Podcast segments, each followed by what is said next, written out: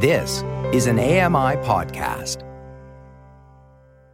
This is an AMI podcast. This is AMI Audio Live, bringing community events closer to you. Hello and welcome to AMI Audio Live at the ABC Annual Conference. Breaking barriers, making the invisible visible. My name is Joeita Gupta, and I will be your host this afternoon. Over the next three hours, we'll be hearing from a range of speakers, some amazing panelists, as well as some entertainers, all coming together to recognize International Day of Persons with Disabilities and to talk about a theme that I feel has been top of mind for all of us in these last 20 months of pandemic the realities of living with an invisible disability, depression, anxiety, you name it, that's just the tip of the iceberg. Over the next three hours, you'll be hearing from a range of voices. And one of these voices, of course, is Christine Zanier, who is the project lead. Now, normally you can hear me on The Pulse, which is heard every Saturday at 3 p.m. Eastern. But this Saturday, of course, we'll be spending our afternoon right here at this conference. And I'm going to throw things over to Christine, who's going to kick things off with a land acknowledgement. Take it away. I am a white settler of Polish descent, third generation, and I use the pronouns she and her. For those who cannot see me, I have brown, curly, wavy hair I wear glasses and I'm wearing a red sweater with blue jeans. I am sitting in a gray chair. In the spirit of truth and reconciliation, the Alliance for Equality of Blind Canadians acknowledges that we are gathered here today on land that has been inhabited by Indigenous peoples of this territory from the beginning. As settlers, we are grateful for the opportunity to meet here and we thank all the generations of people who have taken care of this land for thousands of years and offer our recognition of the contributions and historic importance of Indigenous people. Now I would like to introduce you to grandmother Roberta. Okay, thank you. Thank you very much in honor of, of everybody who is here today. I am Little White Buffalo Woman. Bear and Loon are my teachers. I thank my parents and my grandparents for teaching me this this way of life and in, in our natural land that we have. I thank the grandmothers and grandfathers in the eastern direction that we live and that they teach us how to look at things and put things in focus and to see a lot clearer in our path. I thank the ancestors in in the south that they share and they teach the connections that we have with one another. I thank the grandmothers and grandfathers, our ancestors in the west, that they take things from us that we don't do not need to carry because they are the ones that know the best and how to how to live in that way. So what we do not need to carry, we allow them to take it so they can work with it and help us. In the northern direction, we taught, we thank the ancestors and our, our, our grandmothers and grandfathers in that direction, that they stand all around us. They lead us we follow their footsteps. And they watch us on either side of us to make sure that we stand up. And, and the ancestors in the back, they follow and they encourage us so that we don't fall back and they keep us going. We thank Father Sky, who is, who is there, who protects us. It's his best to do that. We thank Grandmother Moon, for being there and for being the night sun for us and for all creatures in creation. And then we thank the water for being there, for being the medicine to our to our human to our bodies, to our system, to our feed, what we need to eat. We thank it for for cleaning us and for helping us to be clean and stay clean in the body, mind, and soul. I thank Mother Earth for Recording stopped. Okay. We thank Mother Earth for being there and for giving us the, the space to, to have our fat, our food. We thank all the animals for teaching us for, for the life that we have, for they were here first. So in this day we have we are all here and and doing what we can to follow through on on our tasks and our journey and continue our life for the, for our ancestors and that we walk this way. I greet you with that this afternoon. Now, Miigwech.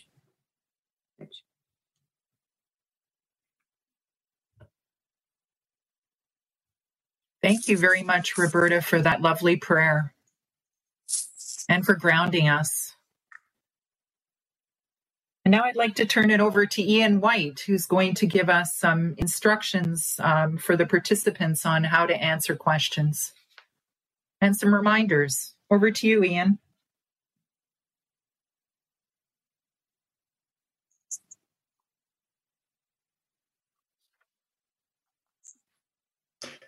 Hi, everybody. Um, thanks, Christine, for uh, that introduction. Um, for those of you who don't know me, I'm the um, current president of the CCB Toronto Visionaries, uh, local Toronto chapter of the Canadian Council of the Blind. And I've been asked to just uh, run through a couple of quick housekeeping um, issues with you guys. Um, I wanted to start by letting everybody know that uh, the proceedings today will be accompanied by American Sign Language interpretation. Um, there are two interpreters working today. Um, the first one is uh, labeled ASL Nick, and the other is uh, labeled ASL ANISA.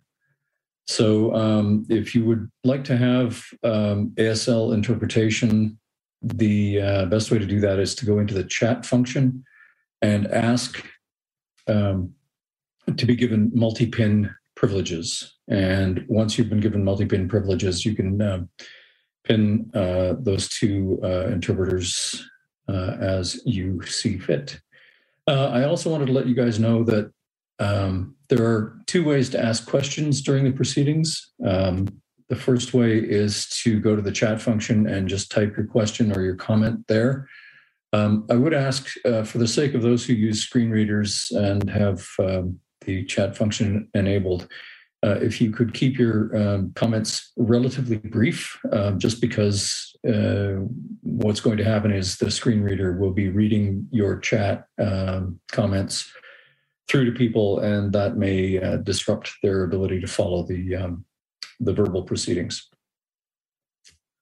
Um, wanted to let you know that uh, as we go through, a speakers list will be uh, generated and the chat function will be monitored for your questions. Um, so if you want to um, put something in the chat, that's great. If you would prefer to just raise your hand, um, the way to do that uh, on a Windows PC, if you use Alt Y, uh, on a Mac, if you use Option Y, and on the smartphone app, uh, if you just go into the More uh, function and you can find the button that uh, indicates raise hand. Um, if you've dialed in from a conventional telephone, uh, you can use star nine to raise your hand and lower your hand. It's a toggle.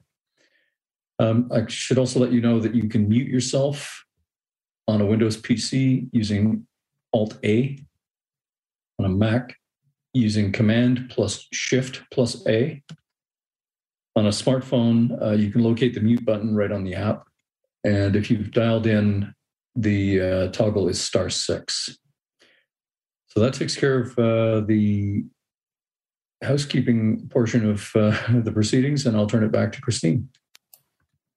Thank you very much, Ian, for all of those reminders. And I also wanted to say that our conference is really a safe space. So we really encourage your participation, your comments, and sharing your experiences with us because this is, you know, truly a celebration for the International Day of Persons with Disabilities. So now I'd like to turn it over to Minette Samaru, who is the president of the Alliance for Equality of Blind Canadians Toronto chapter. Over to you, Minette. Thank you, Christine. Thank you, Grandmother Roberta, and thank you, Ian White, for your contribution so far. Good afternoon, everyone, and welcome to the sixth annual International Day for Persons with Disabilities event, hosted by the Alliance for Equality of Blind Canadians and partner organizations. This year, our, our theme is Breaking Barriers, Making the Invisible Visible. Too often, invisible disabilities are misunderstood or even dismissed as no disability, when in fact, there are more people living with an invisible disability than there are with a visible disability. Today, we hope to change that perception. This conference is a platform where we bring together individuals and organizations to collectively amplify our voice, to raise awareness of our challenges as well as our successes, and to have you join in our fight for equal opportunity, for meaning, meaningful employment, accessible, affordable housing, accessible education, recreation, communication, Recording in progress. transportation, and generally all programs and services. So sit back, relax, have a drink, and enjoy our fabulous list of speakers, panelists, and musicians.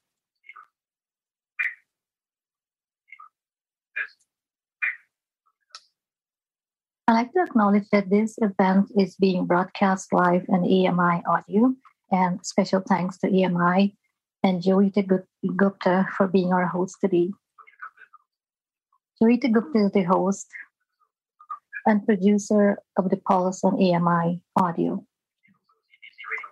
She's also a CBC radio columnist on disability issues and an editor and reporter on CBC's Toronto Metro Morning.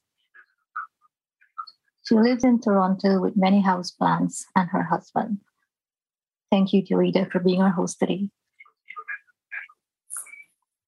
Now it is my pleasure to introduce our keynote speaker, who is Melanie Taddeo. Melanie is a passionate advocate for inclusion, who at the age of 21 suffered a massive stroke that left her completely paralyzed on her left side and legally blind. After years of therapy, she was able to regain her independence and go on to become the first legally blind teacher to graduate in Ontario. Congratulations, Melanie. She is a certified special education teacher with over 20 years of experience in program development, fundraising, community outreach, volunteer management, and public speaking. Melanie founded Connect for Life and Voices for Ability V4A Radio based on her personal experience of the lack of programs that promote independence for people with disabilities. She has made it her goal to empower others to achieve their dreams. Melanie published her first book in 2019, My, Un- My Unforeseen Journey Losing Sight, Gaining Vision. Everyone, let's welcome Melanie Taddeo. It's over to you, Melanie. Thank you so much, Minette, for that introduction. Good afternoon, everyone. How are you? What a wonderful day it is today, and it is my honor and privilege to be with you today, celebrating the International Day of Persons with Disabilities. Maya Angelou once said, You may not control the events that happen to you, but you can decide not to be reduced by them.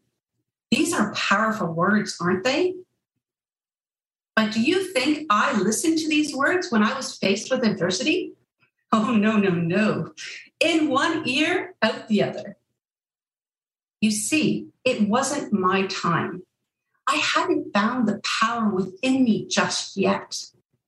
But once I did, these words changed my life. At the age of 21, I suffered a massive stroke that left me completely paralyzed on the left side and legally blind. My life was turned upside down. But it's okay. I'm all right now. You see, I'm paralyzed on the left side. So I'm all right now as I wave my right hand. okay, I know what you're thinking. Boom, boom, boom. I didn't claim to be a comedian, but I do like to add humor to every day.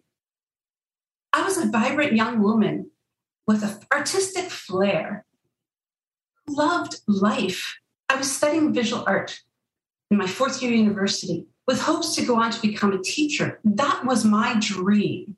And everything I had done was in preparation for that dream. In my spare time, I would volunteer as a soccer coach, a big sister, and anything else to gain experience working with children. I had just secured the most amazing summer job teaching art at a day camp. I was living the dream, doing what I loved and making money until unforeseen change entered my life. It had been a hot, sticky summer day at work, and I was so tired that I had to go and coach my sister's soccer practice. As I was driving on the highway, I started to get a really bad headache.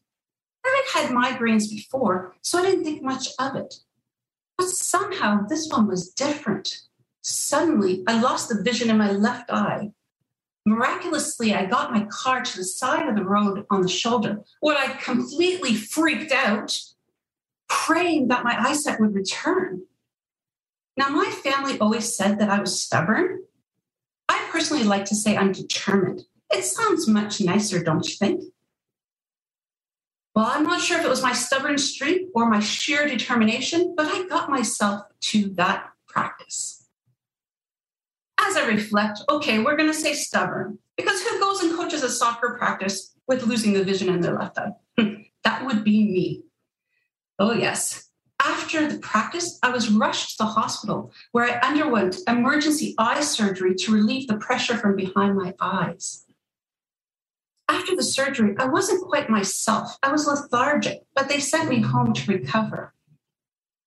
Three days later, I was told to follow up with my family doctor.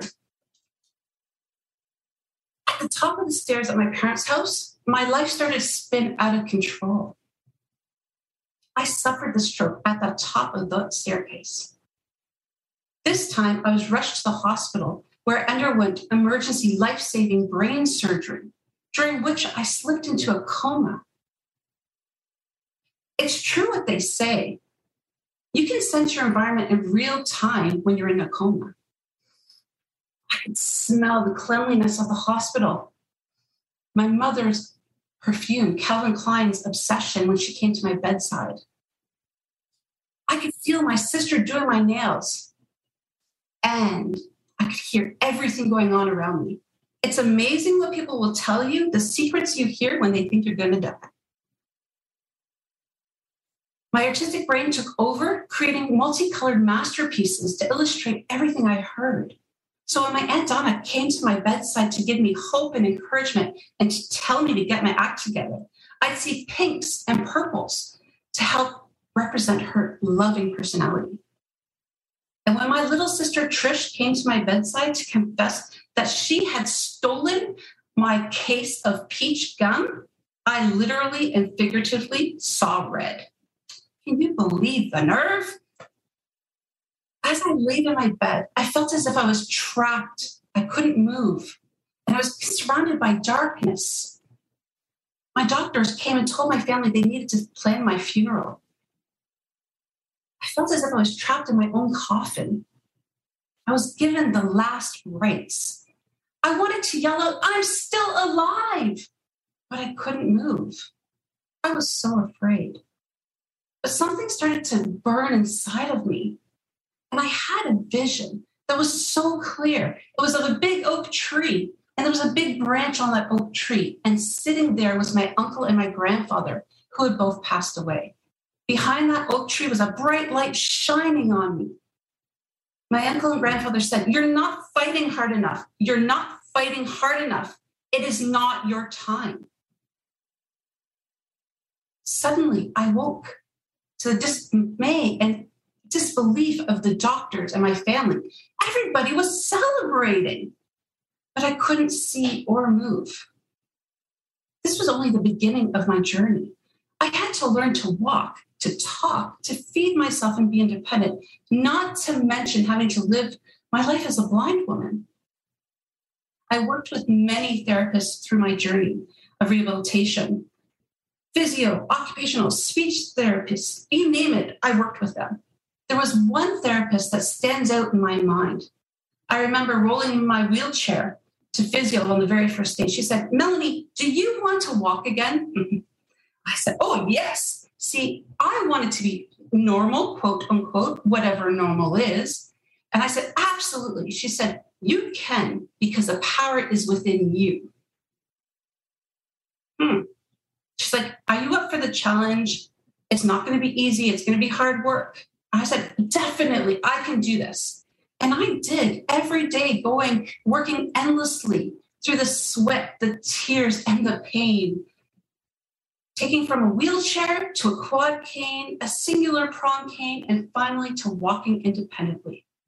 I remember taking those first steps by myself. She was standing there on the sidelines cheering me on. And after I finished walking, she turned to me and said, This is the power of you. Power of me? Can you imagine what I could do if I use this power for other things? Wow. Well, I did just that. After regaining my independence, I did what any normal person with a dream would do. I applied to Teachers College. Now, based on my experience and my grades from before the stroke, they had to give me an interview. But it went like this How are you going to do this with your disability? And how are you going to do that with your disability? I finally had to say to her, I thought this interview was about my abilities and not my disability. She said, Oh, welcome to advocacy. I was accepted, but on my very first day, professor said to me, You'll be gone by Christmas. I smiled politely and said, Watch me. That power within me burned brightly, not to listen to the naysayers, to prove to myself and everyone else that I could do it. And I did. I graduated at the top of my class as the first legally blind teacher to graduate in Ontario. I was so proud. But then nobody would hire me.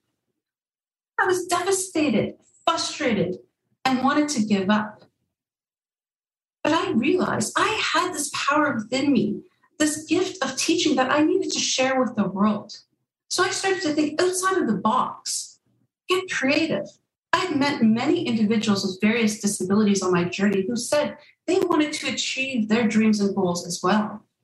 So I created a charity called Connect for Life, where we help individuals with disabilities access education and training programs to help them reach their goals.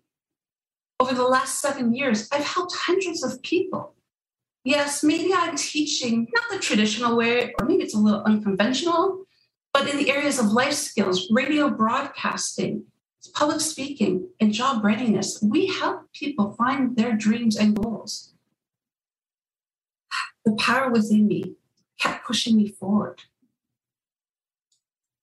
Over the years, I was told I should write a book. I thought, yeah, yeah, someday, someday. It wasn't until 2018 when I received Michelle Obama's audiobook, becoming. I sat there engaged, riveted to her words, listening to her story. I remember pausing and saying to my husband, This is so inspiring. He said, This is why people tell you you should write a book. I asked him, Who would want to hear my story? He smiled and said, Melanie, you don't seem to understand how many people you inspire. I do. I was surprised. But he had planted a seed, and that power within me started to do its work. I reached out to a publisher and said to her, I want to share my story, but I want to give my readers more than just my story.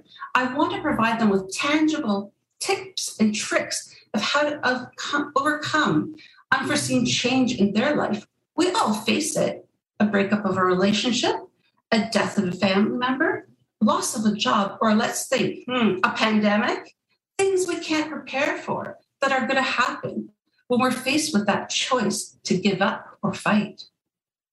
In 2019, I published my unforeseen journey, Losing Sight, Gaining Vision. And I had planned an amazing book tour for 2020. You can imagine how that went. It didn't. But today I'm here to tell you that each and every one of you has the power within you. It doesn't matter about all the books you've read, about all the stories you've heard, or about anyone else. What matters is about you finding out what gives you the power within you. What areas in your life are you facing adversity? What's getting in your way?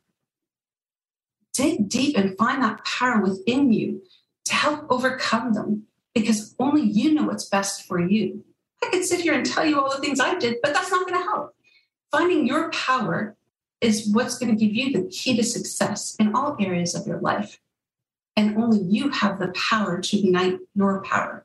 So I encourage you all to find your power because that will help you not only cover the struggles in your life, but help to make change in the world. Now, you may say, wow, Melanie, you've come out on the other side of adversity. And it may look like that. But something happened when I was seeming to move forward. Inside, I was drowning. I met the invisible intruder. Nobody had told me about this. I've faced anxiety, depression, panic disorder, even agoraphobia, not being able to leave the house. I was trying to express what I was going through. I was so afraid. But people kept saying, Oh, you look fine. It's all in your head. Suck it up. Move on. I was sitting there in disbelief. How could they not get it? but also because those words echoed in my ears. You see, the year before, I had said those exact same words to my sister because I had no clue the impact of mental health on somebody because nobody really was talking about it. People saw it as something was stigma, something to be ashamed of or embarrassed. but that power within me kept pushing me to keep trying and fighting day by day. I turned to therapy support groups, some medication, and a lot of self love to help me get through my darkest times. But the one thing that kept me going and also helped me cope was by sharing my story with others. Something beautiful happened. I learned I wasn't alone. There was many people out there experiencing what I was experiencing. I learned from their examples and how they were coping. But something obvious slapped me in the face as well the lack of education about invisible disabilities. For educators, employers, for everyday people like you and I, this silent intruder or invisible intruder, as I call it, was something we needed to talk more about because we need to understand the impact that mental health has on individuals with disabilities and anyone across the world. Now I could sit here and spout stats and reasons why we need to do this, but it's like singing to a choir. I will say this though, by sharing our stories of what we've been going through and how we have let the power within us shine brightly, it will help make the invisible visible. Now, every one of us here has been impacted by COVID 19 there's been a lot, a lot of things come to light, both good and bad. the fear, the unknown, uncertainty for all of us has put things in the spotlight. For individuals with disabilities, things have been magnified in great amounts.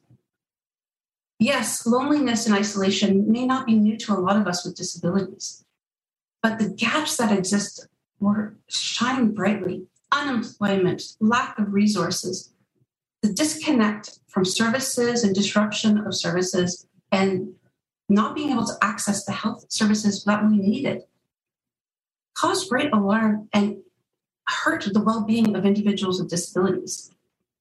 But also, some amazing things started to happen. People from our communities started to take time to reflect on what was important for them. They turned to one another to look for support, checking on their neighbors and friends if they were okay, picking up the phone, reaching out on Zoom to see if they had groceries, even when they didn't. This is the beautiful thing of our resilient community. People turn to the arts to help cope. Coloring, painting, singing, and even writing.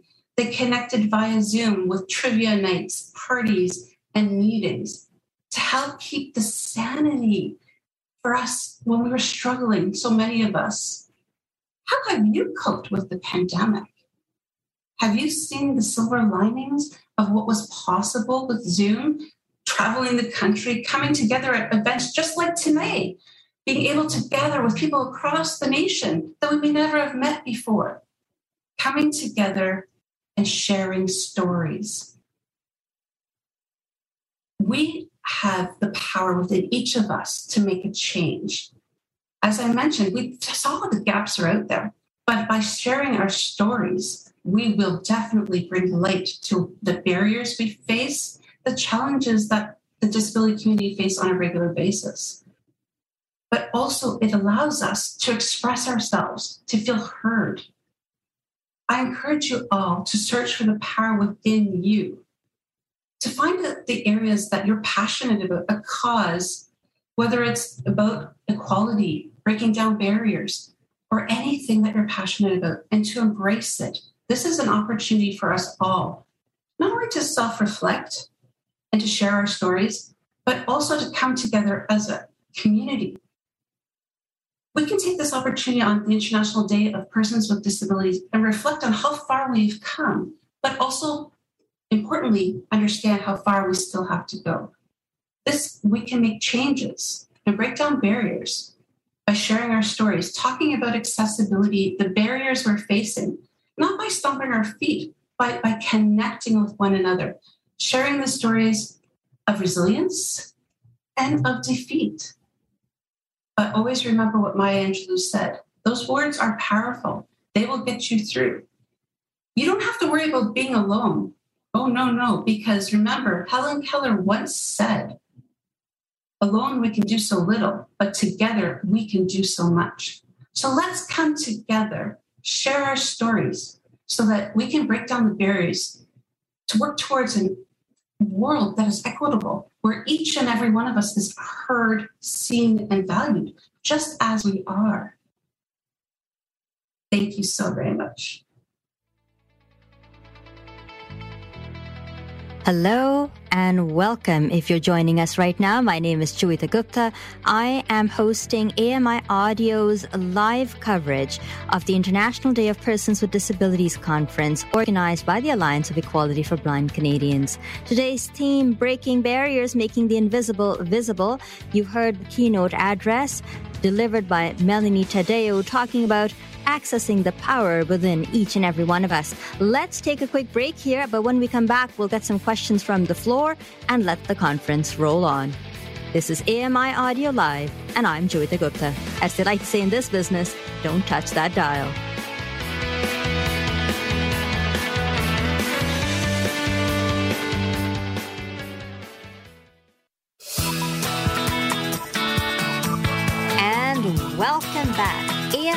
AMI Audio is live at the International Day of Persons with Disabilities conference organized by the Alliance for Equality of Blind Canadians. This year's theme, making the breaking barriers, making the invisible visible. I'm Joeita Gupta. I'm the host for this afternoon, and it's great to be with you. If you're joining us just right now, we heard a very inspiring keynote address from Melanie Tadeo, and now Melanie's in the process of taking some audience questions. Let's take you to the conference floor. Okay, so the question is Did you have uh, biases toward individuals with disabilities prior to your stroke? And what do you think about those who have biases toward people with disabilities? And after that, Gerda has her hand up. Okay. Elizabeth, thank you so much. I love this question. And absolutely, I did. I'm so ashamed. Ugh. But you know what? I did. When I used to see people with disabilities, I would get really nervous. Am I going to offend them? I remember my first day at CNIB going for to receive services for myself. I said to myself, "Do I look at them in the eye? Oh my gosh, how ignorant, right?" So the, what I realized is I was so uneducated. I had never experienced disability or working with individuals with disabilities at that point. So what I encourage for ourselves as individuals with disabilities, but also for those without, is to educate yourself, to see people for their abilities, not their disability. We're all human. We all bleed the same color. And no matter what type of disability we have, invisible, visible, whatever, we're all just human and we want the same dreams and goals. But thank you for that question. Thank you. Because it, I, I talk about this a lot. I was ignorant, really ignorant. Thank you for that. Gerda has her hand up. Yeah, thank you. Unmuted. Thank you. My name is Gerda, and thank you, Melanie, for your inspiring speech. Now, you talked about the power within, the power of you. And especially when we go through such big events that could very easily keep us just, you know, where keep us where we don't want to stay. How did you get can you tell us a little bit more about that power within that has not left you to succumb to the tragedy that you went through? You know, thank you, Gerda, so much for this question. It's interesting because the power within us resonates differently for everybody. For me, it was this push almost that said, keep going, you've got this. Don't worry about what anyone else says. Just do your very best. And that little voice, you know, we've got the naysayer one in your voice, the negative voice, but this one was a positive one, a feeling that I needed to do more, not just for myself, but for others around me. As I met so many beautiful individuals across the globe with disabilities, we all want the same thing. We want to be heard, seen, and valued just as they are. So, despite a small event, when I teach, or even coming here today, we all are nervous, we're excited, but we want to connect. And by connecting and listening to other people's stories, because let's face it, I have my own lived experience, and another blind person who happens to be paralyzed will have a completely different story. So I have to listen not only to the power within me, but to hear other people's power within them. So thank you. There's um, Wayne has her his hand up. Wayne, please go ahead.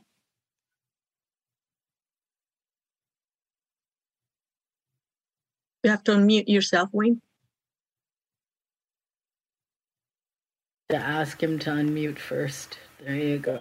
There you go it was just taking a moment. We all have to hit the key every once in a while. Yeah, so sorry about that. no problem. So it's uh it's Wayne Henshaw here. So Melanie, thanks for the the the talk. I've had the opportunity to interact with you, but I've also had the opportunity to read the book, and I just wanted to share that uh, it is uh, it has been hyper um, uh, focused uh, through the pandemic times about uh, about awareness of what else is going on in everyone's lives, right? Uh, and sometimes it, it can help us come together.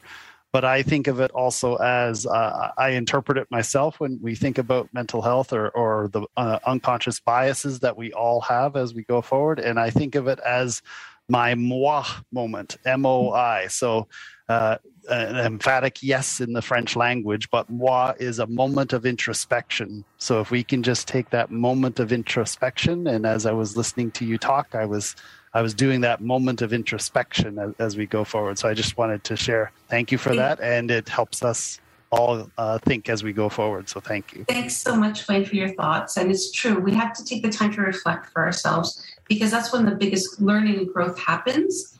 And those aha or moi moments, as you said, I love that, by the way, happen.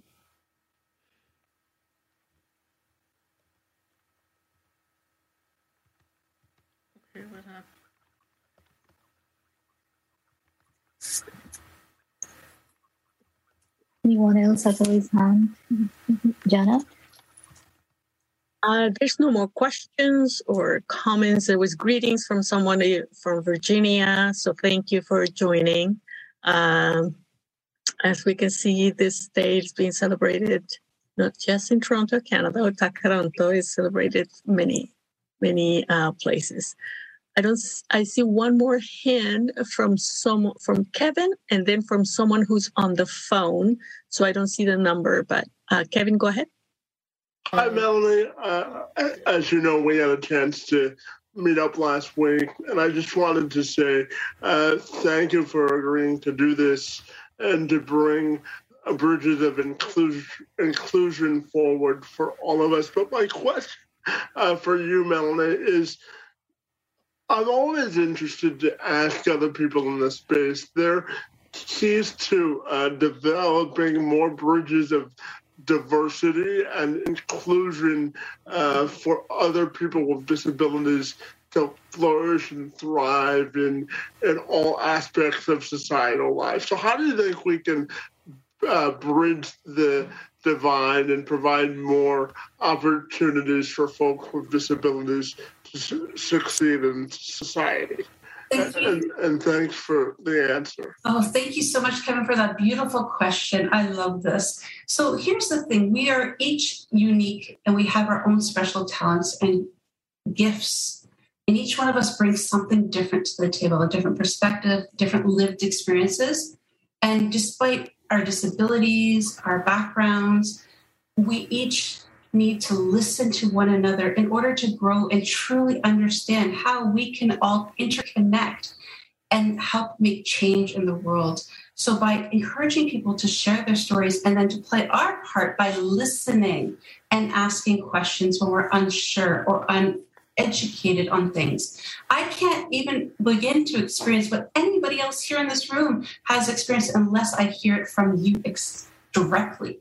So I encourage us all to give people the safe platform, safe space like here today for people to share their stories, for people to come together and learn from one another. And then together we can work a way of how we can move forward to hear, be heard, seen, and valued. Because let's face it, the theme of this year is making the invisible visible. And the only way to do that is by working together. Thank you, Kevin. Okay, and our phone person from ending in 482, you can try and speak now or try star six if that doesn't work. Hello? There you can go, you George. I thought it was you. Okay, go uh, ahead. Uh, yeah, George. yeah, hi.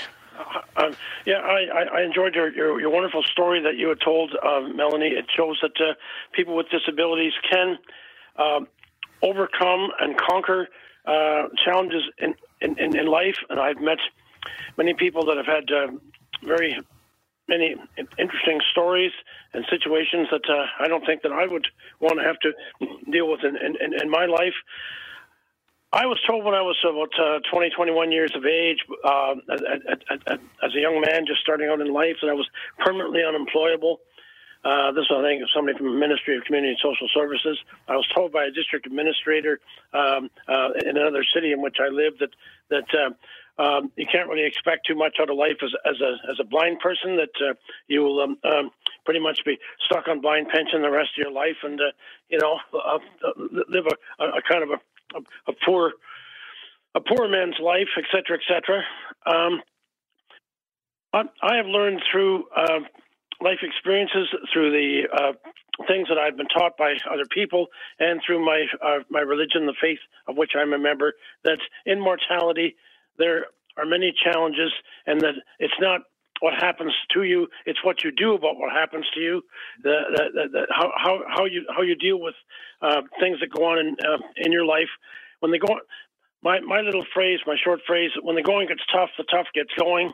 And I've heard a, a new one uh, recently from uh, DeWalt Tool uh, on, on the hockey games that advertise uh, the, the tough get tougher. That doesn't mean to get mean and nasty about life. That means instead of getting bitter, get better. I'm George Stevens. The people that, that run this uh, conference know who I am, and uh, I'm the spark behind ADP reform. Because the government told me a, a, couple of years ago I couldn't have a certain device, I thought I'm not going to take this laying down.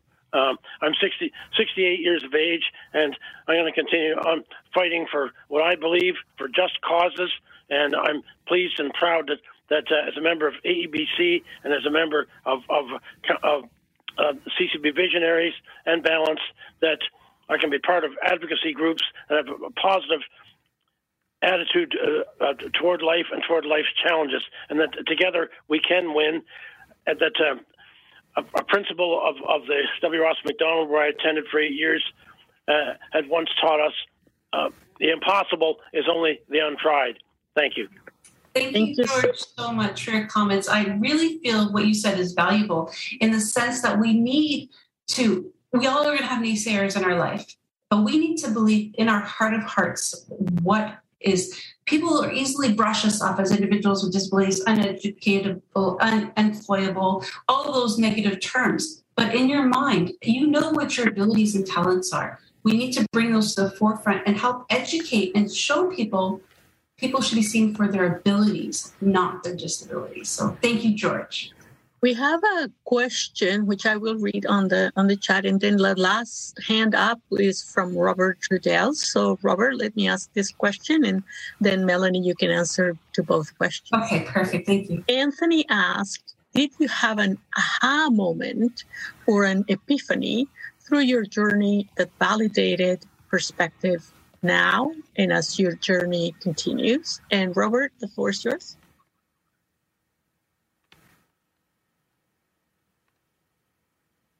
So you want me to answer Anthony's question first? I'm sorry. Sure, you can okay, do that. Sure, because I'll get distracted. so Anthony, what a great question. I have had so many aha moments, but the power of you moment from the therapist is the first one. That's the catalyst of it all. As well, of course, when you accomplish a goal, you know, graduating from teachers college, uh, and not getting employed. that was a big aha moment. Things that make you have to make change and adjust your life because again we we all come with that choice do we give up or do we fight and i think each of us do but most recently i will say the pandemic has been a big aha moment it gave me so much time to reflect on what was important and to listen to other people's stories and see where the gaps were and then to take a stand to help advocate for my clients and for others with disabilities who may not have the confidence of what they're going through or even experiencing and being an ear. So again, so many aha moments. Anthony, I love that question. Thank you. And go ahead now. Sorry, Robert's question. Uh, Robert, you can unmute yourself. This will be our final question for this section. I'm sorry, Minette. What did you say? This will be our final question for this section. Okay, and I'm trying to ask Robert to unmute, and it worked once, and and it, let's try it again. There you go. Okay, Robert.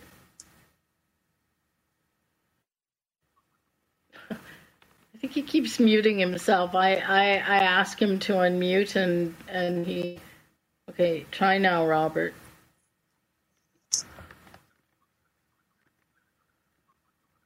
Okay, one more time.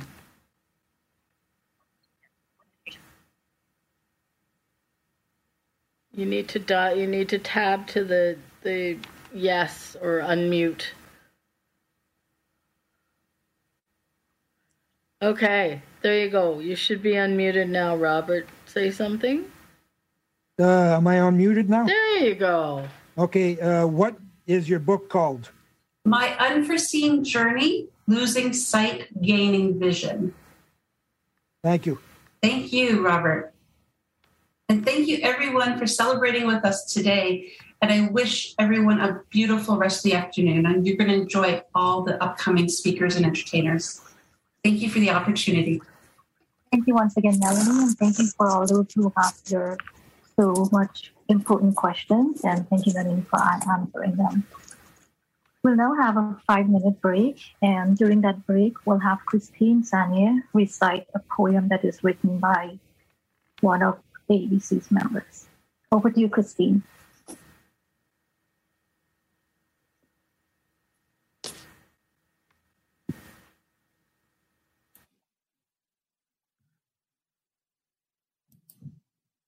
Thank you very much, Manette. Raj was born in Guyana, South America, and he presently resides in Toronto, where he works as an access technology instructor with the visually challenged. When Raj was just one year old, he had an accident with pop bottles, which was responsible for him losing all his vision in his right eye. When he was almost seven, he lost the vision in his left.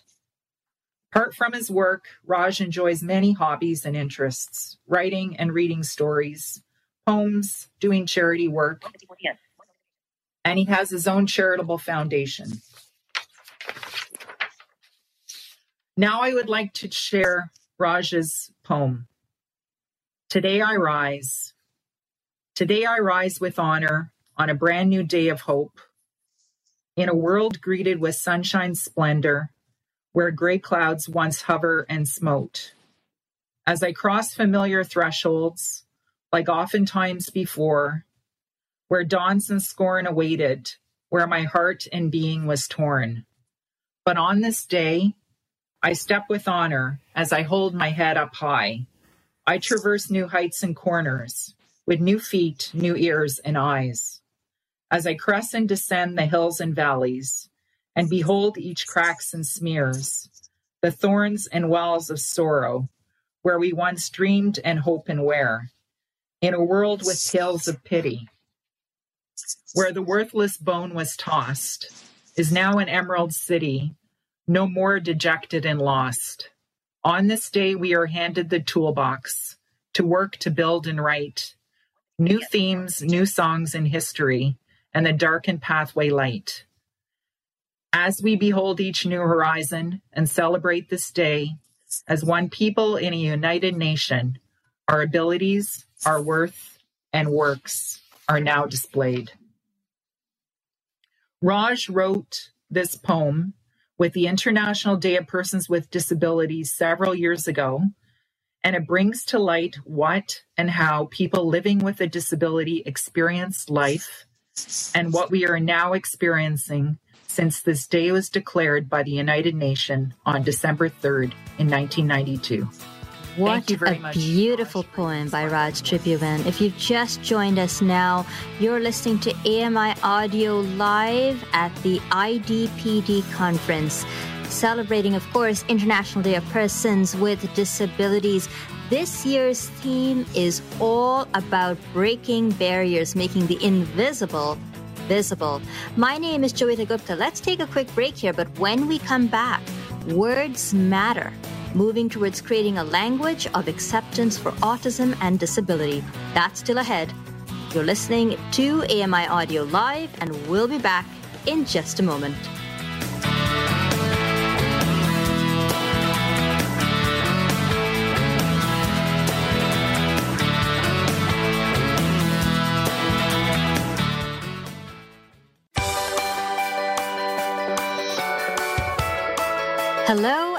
Welcome back. Or welcome if you're just joining us. My name is Joeita Gupta, and AMI Audio is live at the International Day of Persons with Disabilities conference put on by the Alliance for Equality of Blind Canadians.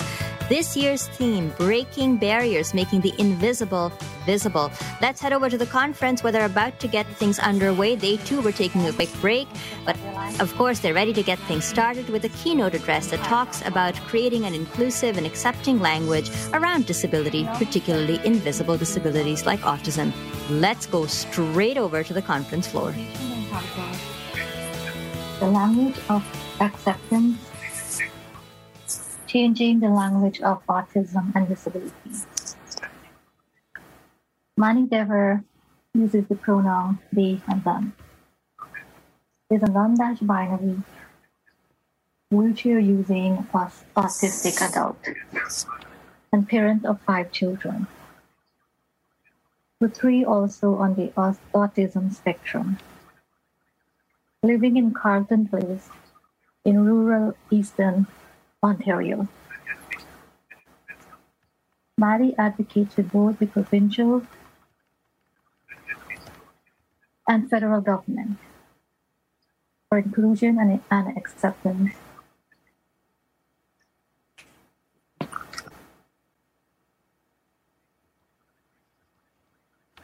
of autistic individuals and for autistic people have their own voice in policy decisions. Maddie has been an advocate for change in education, affordable and accessible housing, as well as moving disability support rates out of poverty levels.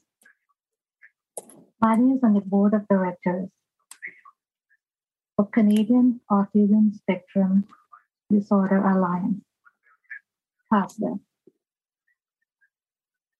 Where they are helping with aspects of developing a national autism strategy. In 2021, they spoke twice to the Human Rights Committee regarding the Convention on the Rights of Persons with Disabilities. Thank you, Maddie, and welcome to today's event. And it's over to you. Well, thank you for your introduction. And thank you, Melanie. You have set the bar high for everyone else today. My name is Maddie Dever, and I am autistic. I am non binary and use they them pronouns. I'm a parent of five kids, four of whom are also autistic. I am diabetic. I'm a wheelchair user due to a spinal cord injury. I am white with long brown hair. I wear glasses. I'm sitting in a wide brown chair. I am a Sens hockey fan. Sorry about that, Leafs fans. I am Canadian. And all of these describe parts of my identity and make up who I am. All of these words identify me in positive or neutral ways. Now, there are many other words that could describe those same aspects in negative ways, focusing on that which I can't do. However, I choose instead to live my life and describe myself and others in a strength based way. Words matter. Now, today, in the short time I have with you, I hope to share with you a little bit about my journey as an autistic, a parent, and an advocate. I'm going to talk to you about the models of disability and how they can affect the language that we use. And I will share with you the importance of acceptance, of accommodations, and inclusion. Now, feel free to ask questions in the chat. And at the end of my talk, I will begin to answer as many questions as I have time for. And I also share how to reach me. I started out this journey when my first child was diagnosed with autism. I was it was not something I was too much aware of 20 years ago, but I knew that it was something that absolutely frightened my mom. However, my journey as a parent of an autistic child started out a lot different than many parents upon hearing a diagnosis. For me, I felt it was the greatest day ever because I had a name that described my son, that put into context why he didn't talk much, why he didn't seek play with others, amongst many other things. I remember going on a train ride for a business trip shortly after getting his diagnosis and searching the internet, devouring everything I could now that I had a label to look for. Autism has never scared me. Long before I myself was diagnosed, I could never see autism or even autistic traits as something to be afraid of or ashamed of. And I've spent much of these last 20 years working to share that understanding of autism with educators, other parents, as well as with politicians and policymakers. And, and since that day, 20 years ago, I have now had a total of five children. And with each child began a new journey of neurodivergence Four of my children are autistic, and one has been diagnosed with ADHD. They are all different, yet also similar. And they have many strengths and many challenges. They are all over the autistic spectrum. Now, in the midst of this, I was diagnosed as well while on my own journey to understand the challenges and difficulties that I faced in both my childhood and my adult life so many of the struggles I was seeing in my children were reminding me of the very, very similar struggles that I faced at their age. And when I began my advocacy journey, most of it was aimed at making the lives of my children better. My four autistic kids each have their own strengths and challenges and needs that require support in very different ways. Advocating in our school system was and still is a daily challenge. But this type of advocacy leads only to small successes and so much stress. And I began to see more systemic issues that needed to be addressed, not just for my own kids, but for all autistic kids and their families. So then my advocacy began to expand to advocating at the school board level and eventually to provincial politicians. The last three years have seen me thrust thoroughly into autism advocacy with the changes to the Ontario Autism Funding Model in 2019. I was invited to be a member of the Ontario Autism Program Advisory Panel in the summer of 2019, one of the first autistics to be able to do that. And I continued this advocacy work as a member of the Ontario Autism Program's implementation working group for the last two years, which we're just finishing up this month. And I realized several years ago that if we want to change the way we work with autistic people, we also need to change our own attitudes. And I see the best way at changing attitudes is by changing our own vocabulary regarding autism, autistics, and disabilities in general. I've been able to branch out and use my new networks and connections to speak and educate parents, professionals, researchers, especially on how to change the language we use to speak about autism and disability. And here we are today. Deficit, disorder, dysfunction, intervention, fix, broken, cure. These are the words that exemplify so much of what is wrong with the medical model of disability. Most of us trained in the medical and health professions today have been schooled and steeped in these terms and many others. Now, the medical model of disability defines disability as being caused by one's own brokenness. It's illness or disorder that is causing us to not function in a typical way. In order to address our disability, we need to be treated. Intervention is necessary, and cures must be sought in hopes that the patient will have become normal or fixed. The focus is on fixing us, and we are defined by our limitations and are not being normal. And many of the terms used to describe autism and other disabilities focuses on what we can't do and emphasizes that parents need to get therapies that can intervene and fix their child. Now, the assumptions made about us and all of the hurtful, damaging language that gets used with and about us are all based on the premise that we are the problem, that we are damaged, that we need something done to us to make us normal and healthy. There must be a better way. Disability rights activists have for decades complained that this concept of disability did not match their own experiences and were greatly concerned about how negative it made others feel about them and how they perceived themselves. They felt that it was the world around them and the barriers, both visible and invisible, that were disabling them. And this brought about the concept of a social model of disability. In this model, instead of needing to fix or heal the condition a person has, you instead find accommodations to allow a person to live a full life.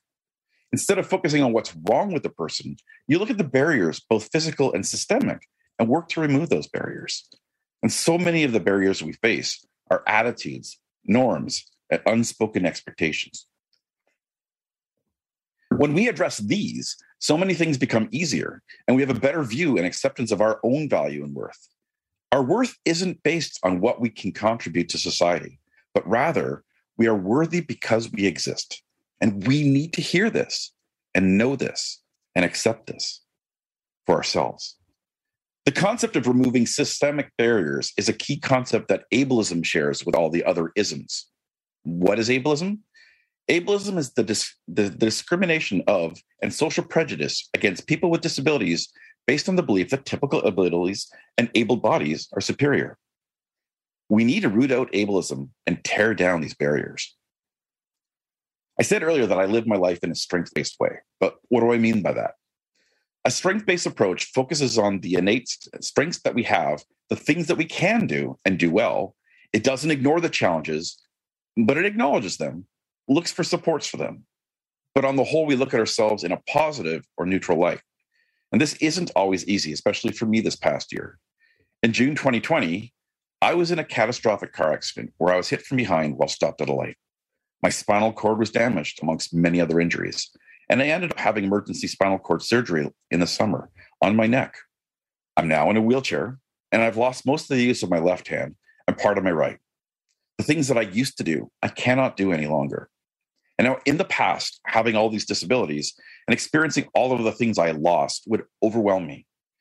But I have focused on all the things that I can still uh, that I still can do. I can still think clearly. I can still talk and share my thoughts. And I can still write, even as challenging as that can be now. Not every day is easy to do that, but part of what helps me is that I've chosen to use language to describe my disabilities in strength based ways. Now, autism and autistics have been historically seen in a negative light. Autism being seen as a disorder is at the root of the problem. So we need to change the words and the phrases that come from the very deficit focused medical model of disability. For example, instead of using the word symptoms, let's use characteristics or traits. Instead of deficit, let's use challenges. Instead of severe, let's use extensive. Let's stop talking about comorbid conditions and start calling them co occurring or coexisting conditions. And autism isn't something to be feared of. So let's stop talking to parents about the red flags or the risks of autism and instead talk about the possible or early signs of autism. And please, please, please don't say we are suffering from or affected by autism. And we need to go further to look at our language and the words we speak when it comes to the ableist idioms and insults that have been in common use since our own childhood. Terms like lame and blinded by have all been used because being disabled has been seen to be a deficiency, something to be pitied, something to be fearful of. Being able bodied is superior, and this system of thought all begins with the words we choose to use. We need to practice different things and stop trying to other people. And we see this with racism, sexism, misogyny, homophobia, transphobia, with fatphobia. We need to be intentional with what we say. And when we do that, it is harder to treat others as worse or different. Words matter. Now, one of the areas we get caught up in our language is in how we talk when referring to us. Now, over the last 20 years, there has been a concerted effort in the medical and parent communities to use person first language when discussing us. For some reason, there needed to be an effort to see us separate from our disability person with disability, person with autism, person in a wheelchair. And when it comes to those disabilities which have a more negative stigma, parents can be even more fond of its use. Autism doesn't have my kid, my kid has autism. But we use identity language all the time, especially when it comes to things that are positive in our lives. Like I introduced myself at the beginning of this talk. I am Canadian. I am a parent. I am a child. I am right handed. I am white. I am gifted. I'm a Sens fan. Again, sorry, Leafs and Habs fans. If I use person first language to describe these parts of me, it would sound like this I have Canadianness. I have offspring. I have parents. I have right handedness. I have whiteness. I have giftedness. I have a fan interested in the Sens. None of this sounds right. It doesn't feel comfortable describing myself this way. And even my grammar checker had a really hard time with this. Now, I want to draw attention to one thing I said. I said, I am gifted, not that I have giftedness. We overwhelmingly use identity first language to describe positive traits. Now, the issue isn't that we need to center the person and not the disability. The issue that we're having is that we're seeing disability as a significantly ne- negative thing. Now, the vast majority of autistics and many other members of our disability community prefer identity first language. I am autistic. However, it's not universal, and each community and each person gets to decide how they identify. A good rule of thumb, though, is that when it comes to talking about a person, talk about them and consider using identity first language, but you can always ask. Now, if you're uncomfortable saying is autistic, then use the, di- the diagnosis neutrally by saying on the autism spectrum or is diagnosed with autism.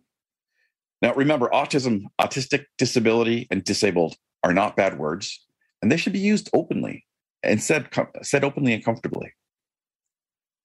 Now, when it comes to autism, not only do we have to deal with the stigma of being autistic to start with, but we also have to deal with the concepts of levels of functioning, high functioning, low functioning. Now, until a few years ago, there were several different diagnoses for autism Asperger's, pervasive developmental disability, classic autism, and a few others. Now, they were all brought together and called autism autism spectrum disorders. Merging all these similar diagnoses together under one umbrella, autism, was a controversial but a good thing. But what do medical folks do with good things? They muck it up by having levels of functioning. Level one, two, three, like we're some characters in a video game. I'd love to level up my autism. A few special interests here, piercing anxiety over here. Oh, and let's throw a sensory meltdown for good measure. You've leveled up. What does that give you? More stigma. The problem is how an autistic can function one day in one area may be very different the next. Functioning describes our perceived capabilities at one moment in time. Strengths that we may have in one area may mask diff- significant gaps or challenges in other areas. Change can quickly make someone appear low functioning who has been previously deemed high functioning, and executive functioning is usually the first domain we see a drop in our capabilities. Now, I've experienced this personally quite a bit this past year. When I'm in a lot of pain, my ability to speak diminishes significantly. My ability to focus and get my thoughts out gets much harder. And impatient medical professionals make me very stressed. I don't appear capable. I can't communicate at the rate they expect me to. And I then appear very low functioning. It's frustrating and demeaning and demoralizing because there are still areas I can function with. My strengths in the other areas are still high, they're still functioning we need to change how we see the autism spectrum. It is not a linear spectrum where we either more autistic or less autistic.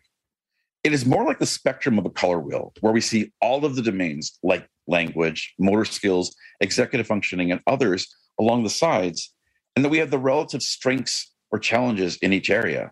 And that can change from day to day, month to month, year to year, and change when there are different stresses or events in our life. The problem with functioning labels is that there is an increased expectation of those who are high functioning to have strengths in all areas, while those who are considered low functioning have lowered expectations and their strengths can be missed altogether. Functioning labels are ableist. They don't help the autistic in any way, but continue the stigma towards certain autistics and faulty expectation towards others. At least my kid is high functioning. This language harms us and needs to stop. What is most important is not the label, but our needs.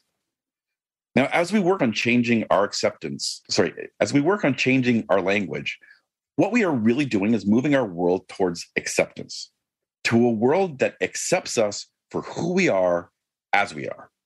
However, our ultimate goal is inclusion. But our society has a misconception or misunderstanding as to what inclusion means.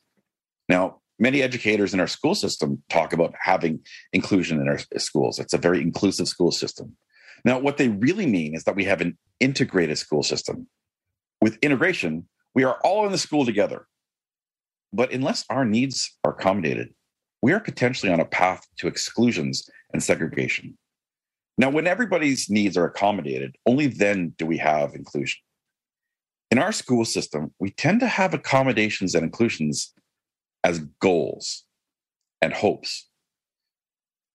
We need to radically change things so that we start with inclusion and assume that we can accommodate everyone. Everyone wins when we accommodate everyone. And it shouldn't just be in schools where we think inclusion first. In the community, in programs, in social services, in customer service, in government.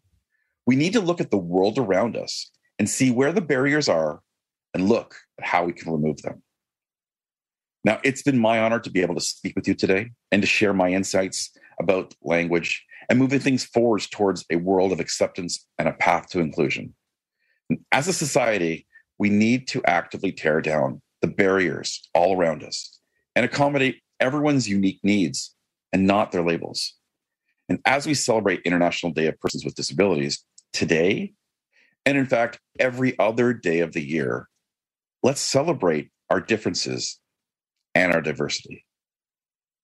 Words can change thoughts, thoughts change hearts, hearts change actions, and actions can change the world. Thank you. For more information, you can check out my website at autisticrambler.com, or you can find me on Twitter where I'm always tweeting at, at Matt J. Dever, and I'll put those in the chat. And feel free right now to write any questions you have in the chat, and I will now answer as many questions as I can in the time we have left. Wants to raise their hand, go ahead and we'll take those as well. Wow. It's not every day that I am shocked, speechless. That was an amazing talk by Maddie Dever, who talked a lot about the importance of language and gave me plenty to think about, and hopefully you as well. Let's take a quick break here, but when we come back, we'll dig into some entertainment and the balance of the Q&A for Maddie. Stay with us. This is AMI Audio live at the International Day of Persons with Disabilities Conference. This year's theme breaking barriers, making the invisible visible. We'll be back in just a moment.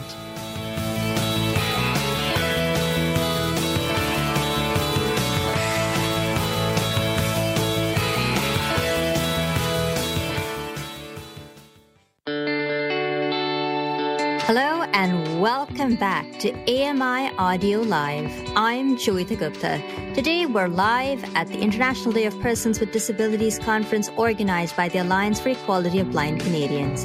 Our theme for the conference this afternoon is Breaking Barriers, Making the Invisible Visible.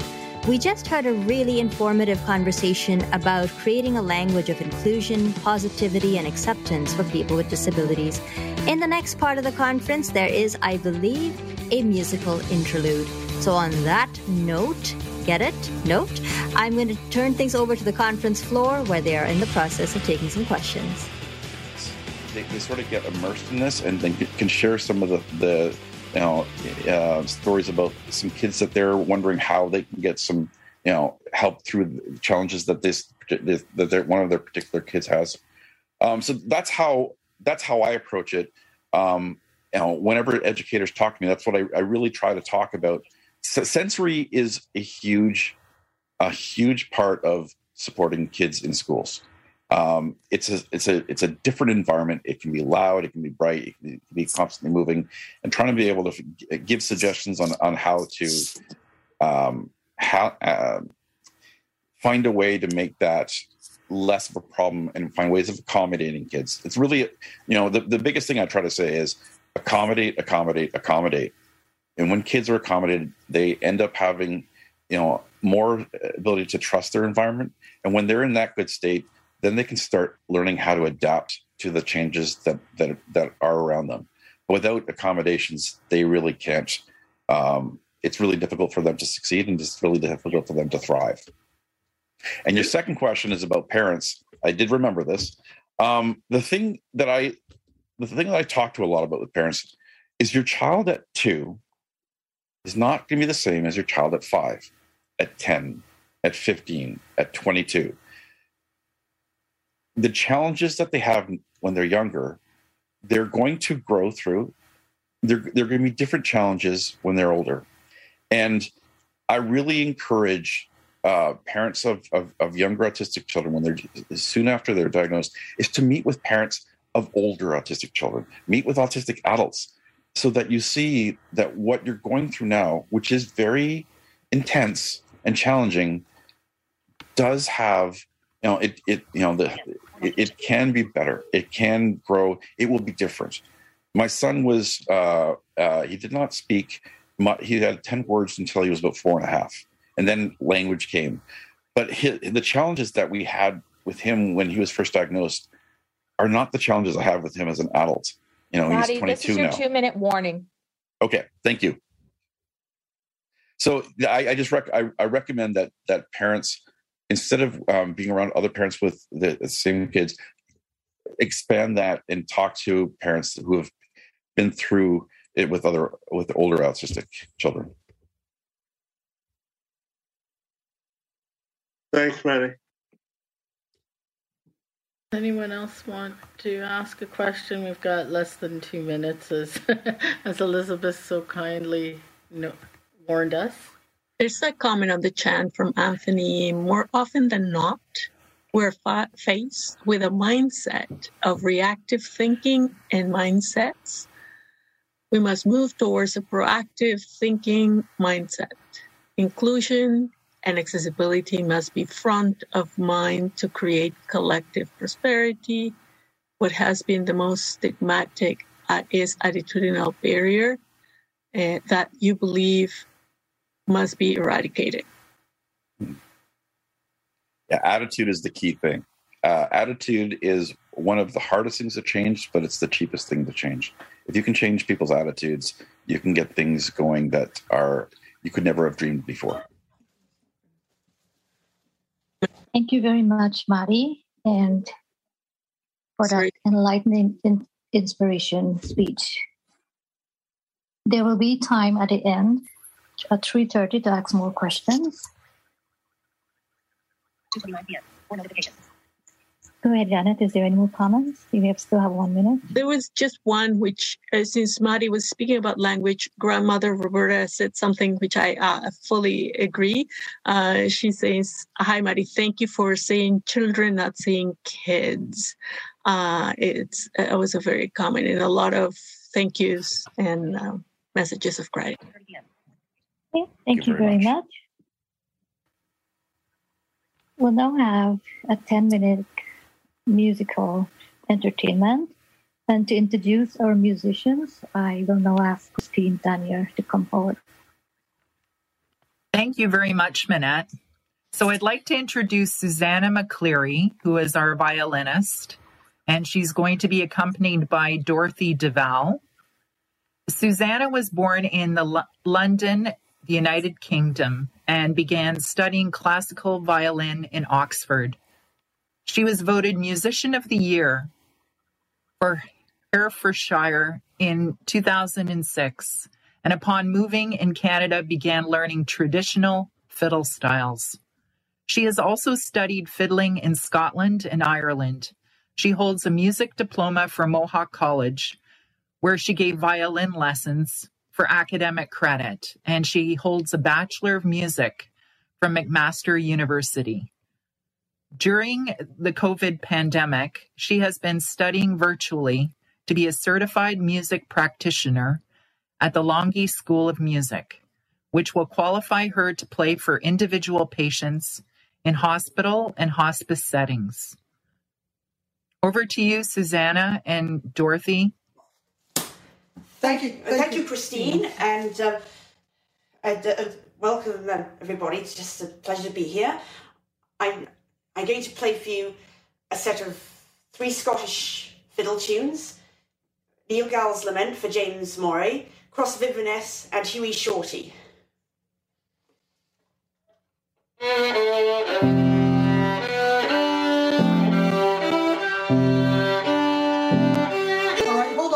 think this has gone into transposition, which I didn't anticipate. Let's see. G.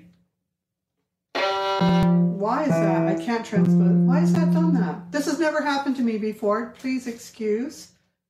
Um. G again. That's. Oh gosh, I don't know what to do. Um, I'm really sorry. Uh, play with you again. Yeah, we're good. Um, When in doubt, turn off and turn back on, perhaps? um, I think it's. I'll try that. I'll. Do, I think it's one of the settings which I never use, so I'm not quite sure what's happened. That, how could that have happened?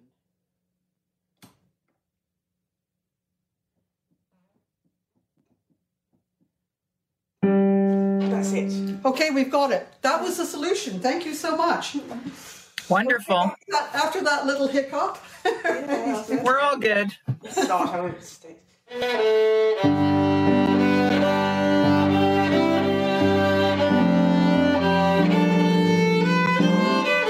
something's going wrong again. Just keep going.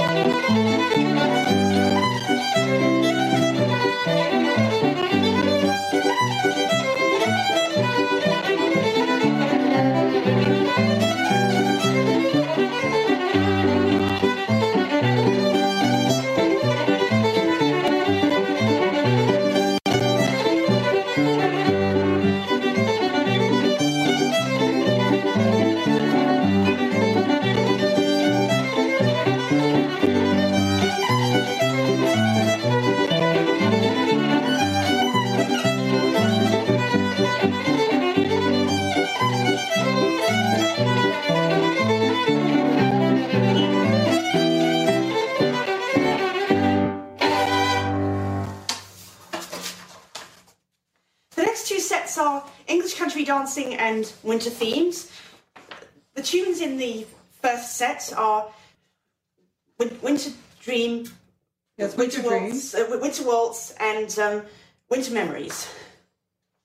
And these are all fairly modern compositions by people, uh, Gary Roodman and Colin Hume, who actually write the music for the dances. So they're, they're, they're uh, 20, 21st century composers. Winter Dreams?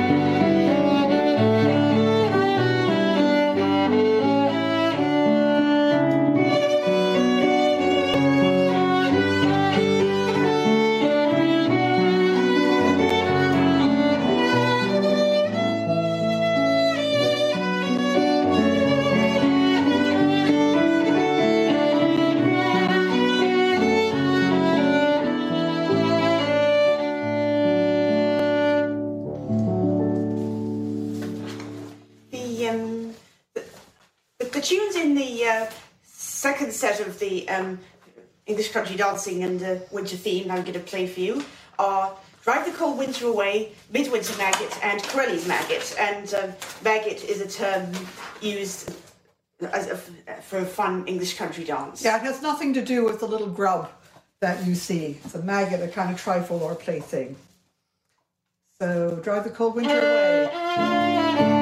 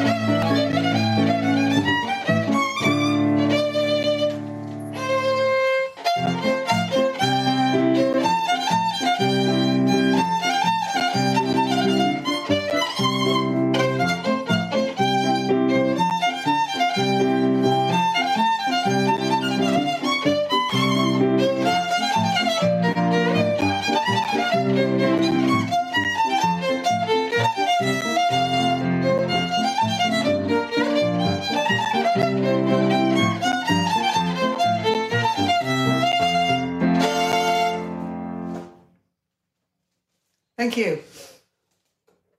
Thank you so much, Susanna and Dorothy. That was so lovely. Thank you. To call my attention away. Great for you. Thank you. Thank you so much.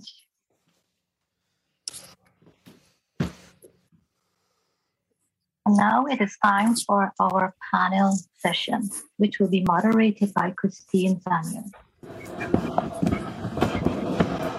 Christine is a disability inclusion consultant with both corporate and community work experience. She has developed and, and, and implemented diversity and inclusion projects in employment and talent management. Christine facilitates training and workshops that promote equity and advancement in the workplace. And as an active member of the Alliance for Equality of Blind Canadians, she has led consultations, focus groups, and conferences to promote equal opportunities for people with disabilities. As a public speaker, Christine shares a passion for diversity, equity, and inclusion. Christine has a bachelor's degree in psychology from York University and a certificate in human resource management from Ryerson University. It's over to you, Christine.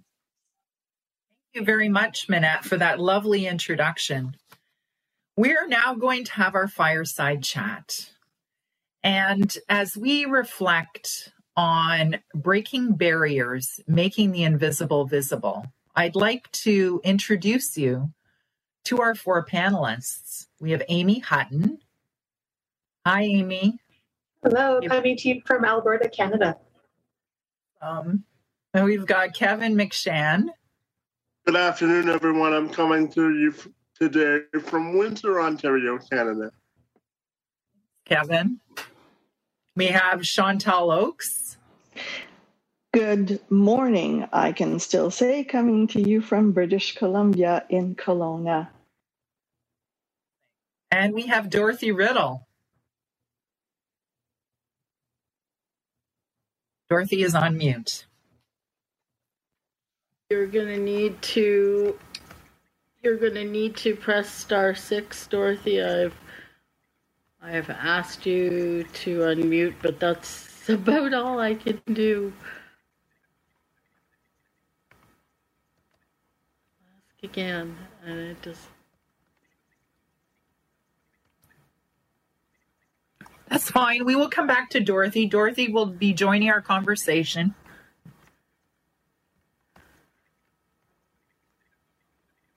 So, as we think about breaking barriers, making the invisible visible, Amy, I'd like to start with you. Can you um, introduce yourself and tell us a little bit about your story and your experiences? Yeah, I am very grateful to be here. Thank you for inviting me. And I am going to be sharing a story when we come back around about actually not an invisible disability, but an invisible illness, an invisible syndrome that is still very taboo. And I'm very honored to be sharing the experience of the syndrome that I live with. Great. And can you tell us a little bit about yourself?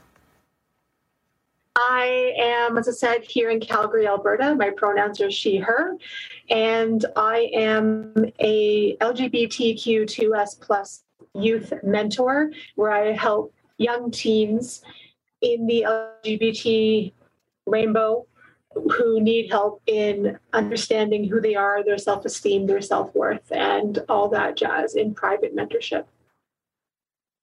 Hey, thanks so much. And Kevin, over to you. If you could tell us a little bit about yourself.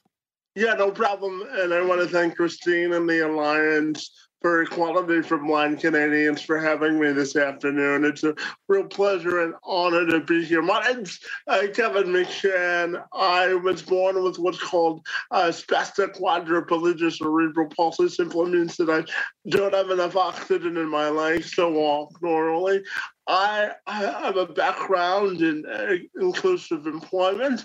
I was the developer at the YMCA, where I helped uh, dis- uh, individuals with disabilities and youth with disabilities find and, and maintain employment. I also served for a little bit with the Ontario Chamber of Commerce as one of their ambassadors for the Discover Ability Network. And currently, I host a podcast on YouTube called Let's Have This Conversation, where I uh, cover all angles of our new cycle. And again, it's a real pleasure to be with you. What I'll talk to you uh, today about is uh, the impact of COVID 19 on folks with disabilities uh, some employment challenges and how we overcome them. So I'm, I'm really happy to be here and thanks again uh, for the invitation. Hey, wonderful, Kevin. Now, Dorothy, were you able to join us? Just checking in. She's still, I keep asking her, I keep giving her permission to unmute, and she needs to. She needs to hit star six. I think that's what George had to do on the phone. Um, That's fine. I'm going to touch base with Chantal. Chantal, can you tell us a little bit about yourself? Thank you, Christine. I'm grateful for the opportunity to be here today. And um, as someone who has partial sight, I was born with congenital cataracts. And um, wasn't able to have received medical intervention at the time back in the 60s. They didn't know too much about uh, what to do, nor um, from the information I have was I diagnosed early enough, I don't think. Um, and I just want to share a few of the experiences throughout my life and how I firmly believe that I employ Amy's uh, position where you have the power to make out of any situation what you want it to be. And because I didn't receive a lot of, I didn't have a lot of parental guidance in my life, I had to decide when I finally figured out who I was and how I was struggling without enough vision, like everyone else, that I, I would have to make my own way, carve my own path. And so I did as I uh, set out to educate myself to become a uh, qualified social service worker, then went on to have a career with federal government, had children, married, and you know now have grandchildren. So I'll share a little bit about that with all of you. Okay, great. Thank you so much. So back to you, Amy. Can you share um, your story with us and, and talk to us about some of your experiences? Yes, I would love to. So, I really do not like showers. And to be completely honest, I hate them. That's why I have really short hair. And after every shower, when I had longer hair, I would see a bunch of my beautiful hair in the drain catcher. One in 10 women in Canada and around the world live with polycystic ovarian syndrome, a hormonal imbalance that raises a woman's testosterone in her body. Some of the symptoms and signs that a woman will notice is that they have hair loss, hair growth, hard to lose weight, and the big one is irregular periods. I can remember growing up when I started my menstrual time, I would bleed for seven days or even 10 days sometimes. And my cycle would be heavy a lot of the time. I would wear the nighttime pads during the day and I would have sometimes two or a three week break, and I would start bleeding again. I thought this was normal. And when the teachers in school would say in the health class that I should only be bleeding for three or four days, I thought they were wrong. Is that what was going on in my body? This carried all the way into adulthood. My bleeding cycle was regularly irregular until I made the choice to have an IUD put into my body to stop my cycle. I need to back up though for a moment. PCOS took two years to be diagnosed as an adult and approximately eight years ago. This took me into many tests to figure out what was wrong with me and even firing my doctor and getting a new one. I was having low left stomach pain. The pain was so intense sometimes that it felt like a hot steak knife being jabbed into my lower stomach, twisted around, and then pulled out. And I remember being at my first doctor's office, and unfortunately, she had died, and the replacement doctor was helping me. The replacement doctor asked me in the span of 10 minutes that I saw him if I was pregnant. I strongly said no every time, thinking he must just not have looked into my history. Back in 2004, I had emergency surgery to remove a 13 centimeter diameter cyst, as well as my left ovary and tube. I fired him and got a new doctor. The first thing she asked me after telling her my story is Had anyone ever talked to me about polycystic ovarian syndrome? My mental health had also been affected by living with PCOS. I lived with anxiety and PTSD SD already. And the mental games, as I like to call them, play havoc on my system and my self esteem. Today, even, when I looked at myself in the mirror this morning, I didn't feel beautiful or feminine. I was angry at my body for having this syndrome of PCOS. I need to go see my esthetician every three weeks, or it looks like I have a mustache and the start of a beard growing under my chin. If I don't see my esthetician, I start to feel like I look like a man. Another side of living with PCOS and the side effects is that many women struggle to get pregnant. I look back at my life as a teenager, and when speaking with my friends back then, I was always on the fence about having children. After I had one of many surgeries, the OBGYN doctor said to me that I cannot have children. Even though polycystic ovarian syndrome is not an invisible disability, it is an invisible syndrome that so many, one in 10 women to be specific, live with in Canada. Thank you for hearing my story. Great, Amy. Thanks so much. You and Marcy, try Dorothy. Try, yeah, oh, if, I see you. You're now unmuted. Yes, I am. There we go. Okay. now, can we pin Dorothy to the screen? We can't. Be, because we cannot. The, no, I have tried. If I pin, I just wrote Maddie and I said if I pin Dorothy, it removes the spotlight from everyone else. That's can what it pin, tells me. Can we pin her just for now while she speaks, and then sure her? we can do that. We can. Yeah, Dorothy, if you'd like okay, to introduce yourself minute. and share your your story. Just let okay. me pin her so that absolutely. So so I'll do my full five minutes at this yeah, point. perfect. Okay. Perfect. Okay. Just Thank let you. me it's pin you just a sec. My computer is just doing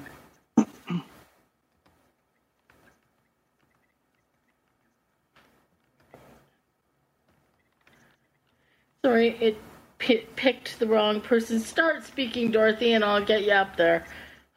okay, I, am Dorothy Riddle. Is that good?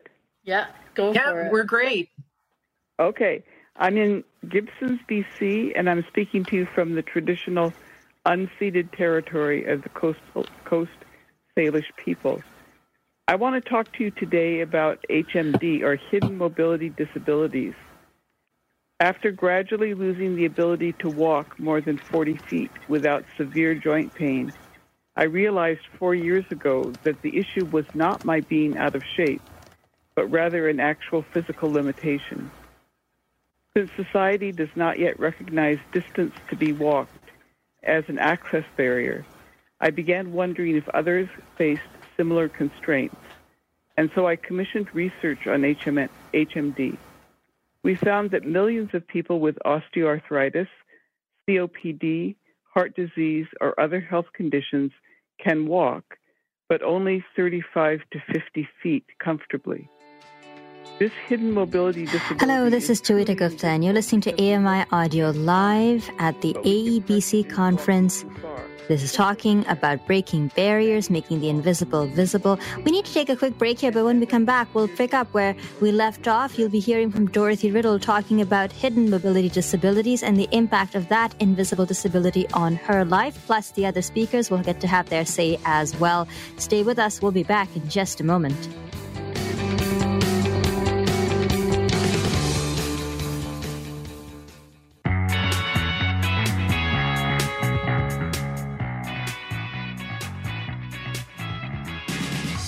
Hello and welcome back. You listen to AMI Audio Live at the International Day of Persons with Disabilities conference put together by the Alliance for Equality of Blind Canadians. This afternoon's theme is, of course, breaking barriers, making the invisible visible. And my name is Joeita Gupta. In the two minutes that we were away on break, we were hearing from one of several panelists as part of the Fire Chat. Uh, panel and one and we were listening to Dorothy Riddle who talked about hidden mobility disabilities and how embarrassing it can be to tell someone I just can't walk that far. Let's go back and listen to the rest of Dorothy's remarks. There's a little bit of a problem on the first page right now, but if you click on home, uh, you'll get right in. I want to thank you very much for the opportunity to participate in this panel. Thank you so much, Dorothy for, for your words. And I'd like to hear from Chantal if you could share your story with us. You're on mute, Chantal. There we go. Thank you. Sorry about that. um, again, thank you for allowing me to participate on this panel. And uh, at first, I didn't think I would be qualified enough when, when I realized um, who else would be speaking and, and their qualifications. But then I began to understand that this is my story and probably there's no one more qualified to tell it than me. So, as I said, born with congenital cataracts back in the 60s, um, I don't think they really knew what interventions would be best in order to um, make things better for us. Um, congenital cataracts means that your natural lenses are cloudy as opposed to being clear. And I'm not going to use any medical terms here, as this is not my area of expertise. But I um, have information that tells me my parents didn't really notice, and neither did medical professionals. So by the time everyone realized hey, there's something wrong with this baby. She can't see very well, or she's not doing the same things others are, then they probably took me to doctors who by then said, it's too late. We don't know what to do. However, um, at the age of six, I was taken to a boarding school in Montreal where I would attend um, for many years, where other children had varying degrees of vision and some with total blindness. So in that setting, you don't feel like you're an outsider. You don't uh, feel like you're different because I see being partially sighted often as having a hidden disability. If you um, look and you know what you're looking for, you can see that I have problems with my eyes. I have nystagmus, which means my eyes wander all the time. And that's that's okay. But most people when they're talking to you, they don't concentrate on that. Matter of fact, a lot of people that have known me for a long time say, I don't even think of you as being blind or partially sighted anymore, that they just understand that I manage well in most circumstances. But here's the thing in a perfect environment, or what I might call perfect environment, if the lighting is good, if um, it's not too bright or too dim, or if the sun isn't in my eyes, or people haven't moved things so that I'll trip over them without having to really uh, stress out and, and look to make sure that there's nothing different, then it's all good. I have been partially sighted all my life, so I learned how to cope without uh, people really knowing. But in a sense, that that's kind of doing myself a little bit of disservice because um, I think sometimes I, I should remind people that there are occasions where I may need help. And, you know, for instance, if I ask to take your arm while walking into a very um, dark restaurant because I've just come from the sunshine outside, that is that is a, an instance where I might need a little bit of help. It takes me if everyone could wait at the door for about 10 seconds, then I can get my eyes to focus on where I'm at and how to manage better. But you know, no one really does that. You walk in, you move forward, and away you go. Um, so by the time I was ready to um, go through high school, so my grades 10 through 12, the um, you know the education system thought they were doing a good thing. They put us into a mainstream situation where we would attend public school uh, with with everyone else and not be segregated. Well, with hundreds of kids in that school, I never felt so alone in all my life.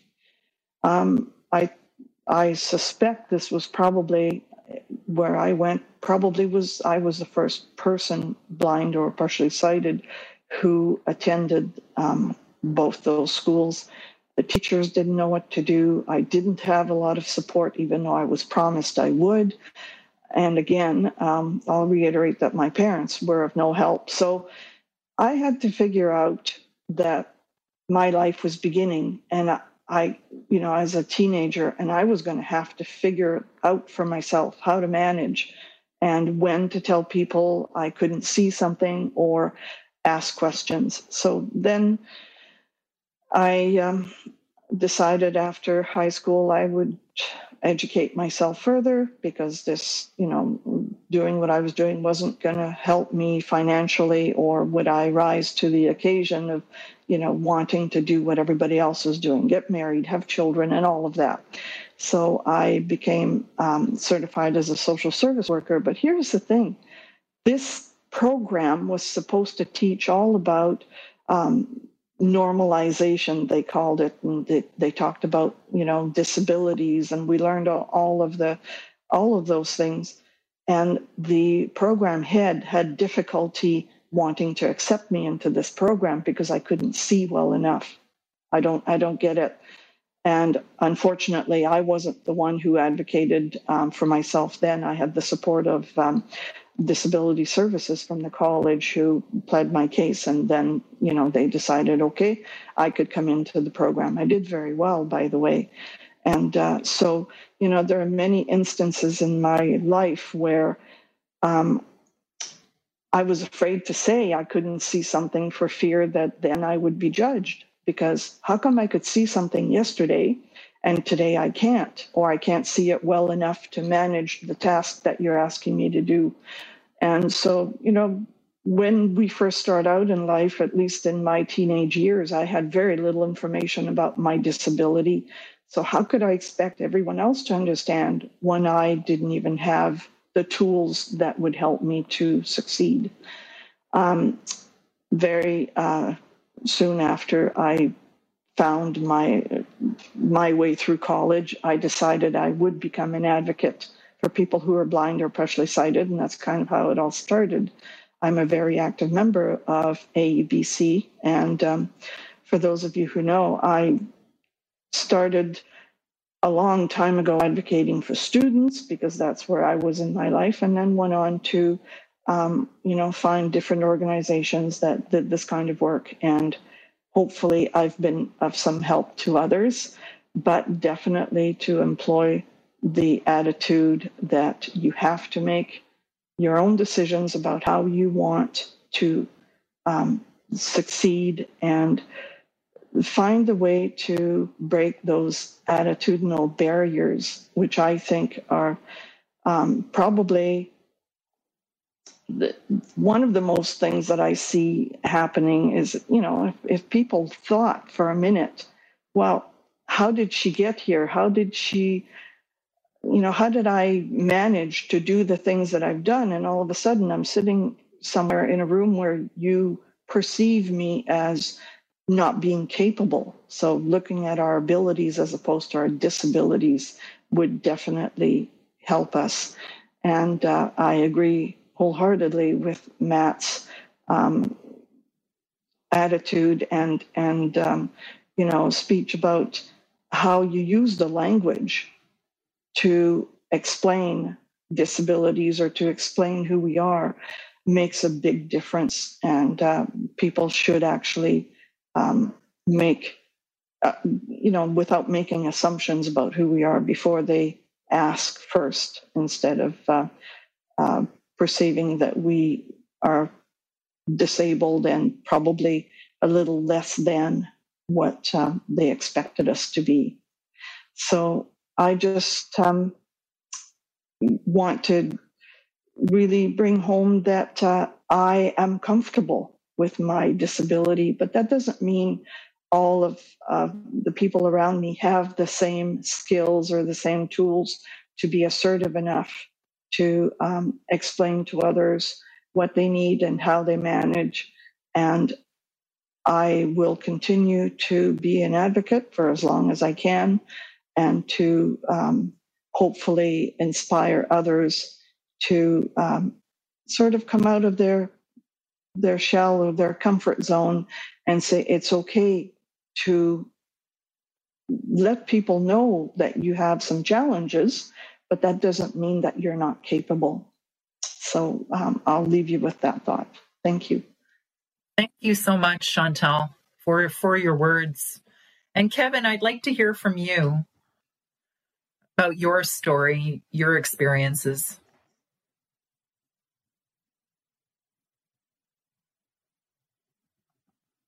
So uh, thanks for that, uh, Christine, and I want to thank the uh, uh, Alliance for Blind Canadians for having me again on as we uh, commemorate uh, this important day. It's a real ple- pleasure and privilege to be here today. And the first thing I want to tell you is that for me, I've always lived my life with an overriding desire and commitment to facilitate the greater understanding of our connectivity. Uh, how people connect. It's my belief that similarities are our vehicle we can utilize to bridge the gaps of division and fortify the benefits of unity. It's within that spirit that I take the formal opportunity to introduce myself. Uh, my name's Kevin McShane, and my overriding life philosophy and firm belief is that that inclusion is the gateway to independence. You know, I've, as I told you at the beginning of our conversation this afternoon, I've lived my entire life with spastic quadriplegia cerebral palsy.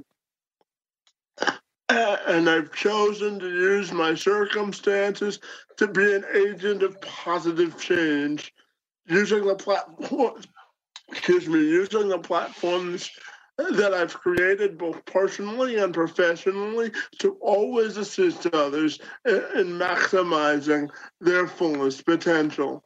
As we gather to mark a day which aims to promote an understanding of disability issues and uh, mobilize support for the dignity, rights, and well-being of persons with disabilities. I reflect upon the journey uh, to achieve objectivity, uh, fairness, and equality and equity for our special needs community. Specifically today, I want to discuss employment, uh, mental health, and the impact on individuals with disabilities and the COVID 19 crisis. For some context, I want you to consider this part of my background, as I told you in the beginning, was inclusive employment for folks with disabilities. Uh, uh and I help them uh, maintain and uh, locate gainful employment. So uh, it was March of 2020. I had just left the YMCA, really excited to rejoin my friends over at the Ontario Chamber of Commerce for the Discover Ability Network in Windsor and Essex County, which, for those of you that don't know, it's Ontario's new online job matching portal for individuals with employers, uh, individuals, sorry, with disabilities and employers to get connected. A week before I was scheduled to sign my new contract, COVID hit. So then I had to ask myself, how was I going to reinvent myself? So I took a couple of t- uh, a couple of weeks, and then I decided what's my best vehicle where I can uh, be of most assistance because you know I became part of the 5.5 mil- million people in our workforce that are experiencing job loss or reduced employment because of the pandemic, according to Statistics Canada.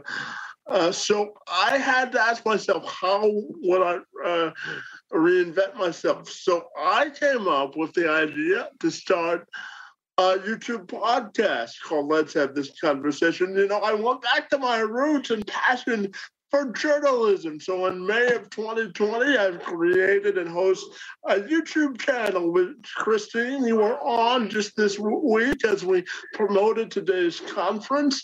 Uh, the the uh, podcast is called Let's Have This Conversation. And uh, I mentioned I started the platform uh, in May of 2020.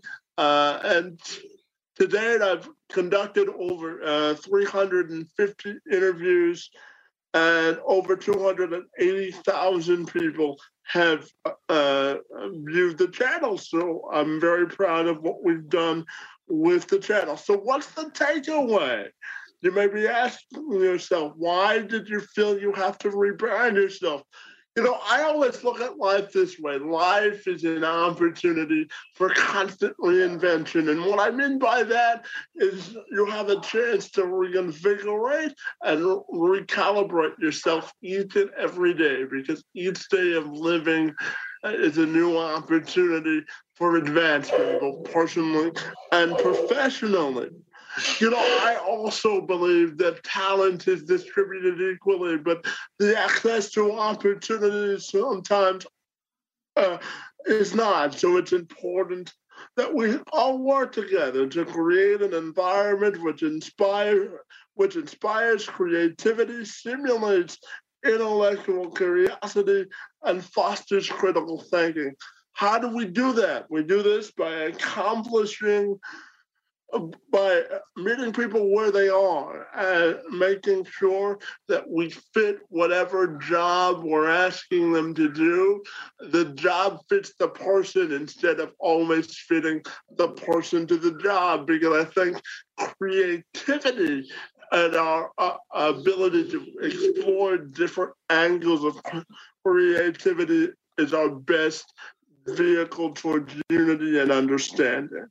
So, the last message I want to leave you with uh, is that there's no better time than now for to uh, create an inclusive workforce, and it starts with being open to the notion of pulling out a chair uh, at the table of inclusion, which, which will then, which will then uh, permit all voices to be heard. So, with that, Christine, I want to thank you once again for having me as a part of today's uh, fireside chat. And I also want everybody to know that all voices matter, and there's no uh, there's no artificial. Um, uh, requirement to uh, join uh, the conversation of inclusion. It's a real pleasure to be here this afternoon. And again, I want to thank everyone at the uh, Alliance for having me this af- afternoon to engage in this important discussion. So, with that, Christine, I'll turn it back to you, and uh, I'm looking forward to our uh, chat this afternoon. Okay, well, thanks so much, Kevin, for for your comments and your thoughts and your inspiring words. So let's let's talk about the difficult question. Why is it so difficult to talk about mental health? You know, there's a mental health crisis out there. Why do you think it's so difficult to talk about this subject? You want me to go first? I can go first. Yeah, absolutely. Well, I, I think when we look at mental health, Christine, I think um, there are there's a lack of uh, community community of understanding. And there's also a lack of resources to help move the needle forward. You know, uh, when we look at mental health, we always say that it's underserved, but we don't uh, service the underserved. So I think uh, creating an environment where we uh, provide more resources uh, so that people feel that they have a, a, a, an environment of inclusion. It goes back to what I said at the beginning of my remarks. It's about building bridges of inclusion. And I don't think enough people with mental health feel that they have the bridges of uh, in, uh, bridges of acceptance, which then would include them in societal discussion. So I think it's we have to do a much better job of setting up uh, the systematic uh, environments where people feel that uh, they can uh, openly express their mental health concerns and then get the adequate uh, assistance necessary in order to address those issues. So. Amy, I'd like to bring you into the conversation. The story you shared with with us, um, you know, I mean, it really hurts my heart that you went through what you went through, and I'd like like to hear your perspective on why it's so difficult to talk about mental health. It's difficult. Thank you, Christine. It's it's difficult to talk about mental health even still today in 2021 because there's still a stigma around it and people don't always know what to say to someone who's having example an anxiety spike or a PTSD flashback. Um, that's been my own personal experience that when I've been going through some anxiety or having a, a PTSD spike, people don't know what to say to me. And I feel this is equally important for, you know, youth, the young people, that um, they sometimes youth have a hard enough time expressing who they are, what they do, and all that jazz in general. And and it's just um, a cycle. And I see in the comment that Maureen wrote that and gyno, oh dear, I love this word, gynecological health uh, is also it's not spoken about. Like as I said, one in ten women live with PCOS, but you don't hear commercials about it. You don't hear the things unless it's the month of September, where that is the the month to be aware of PCOS. But like just like mental health, it's every day, 36 you know days a year, 24 hours a day. I yeah, it's um I think it's something that we have to talk about all the time and if I reflect when we ask ourselves when we're out walking around and we say, "Hey, how are you?" everybody's buzzword is we're fine. You know, but in reality maybe we're not fine and I think this is an opportunity in this conference to really um, be able to share those experiences and say, hey, I'm not fine. I'm feeling isolated. I'm feeling lonely. Um, the numbers are going up. There's there's a lot of things that are on our minds. The variant uh, that's out there. What does it mean for us? Does it now mean that we're going to be shut down at Christmas or Hanukkah? You know, for those who celebrate um, in the Jewish faith. So, so lots to think about. And I want to bring Chantal and Dorothy into the conversation. And when we're faced with skepticism and when people doubt that you indeed have a disability, how do you manage this situation?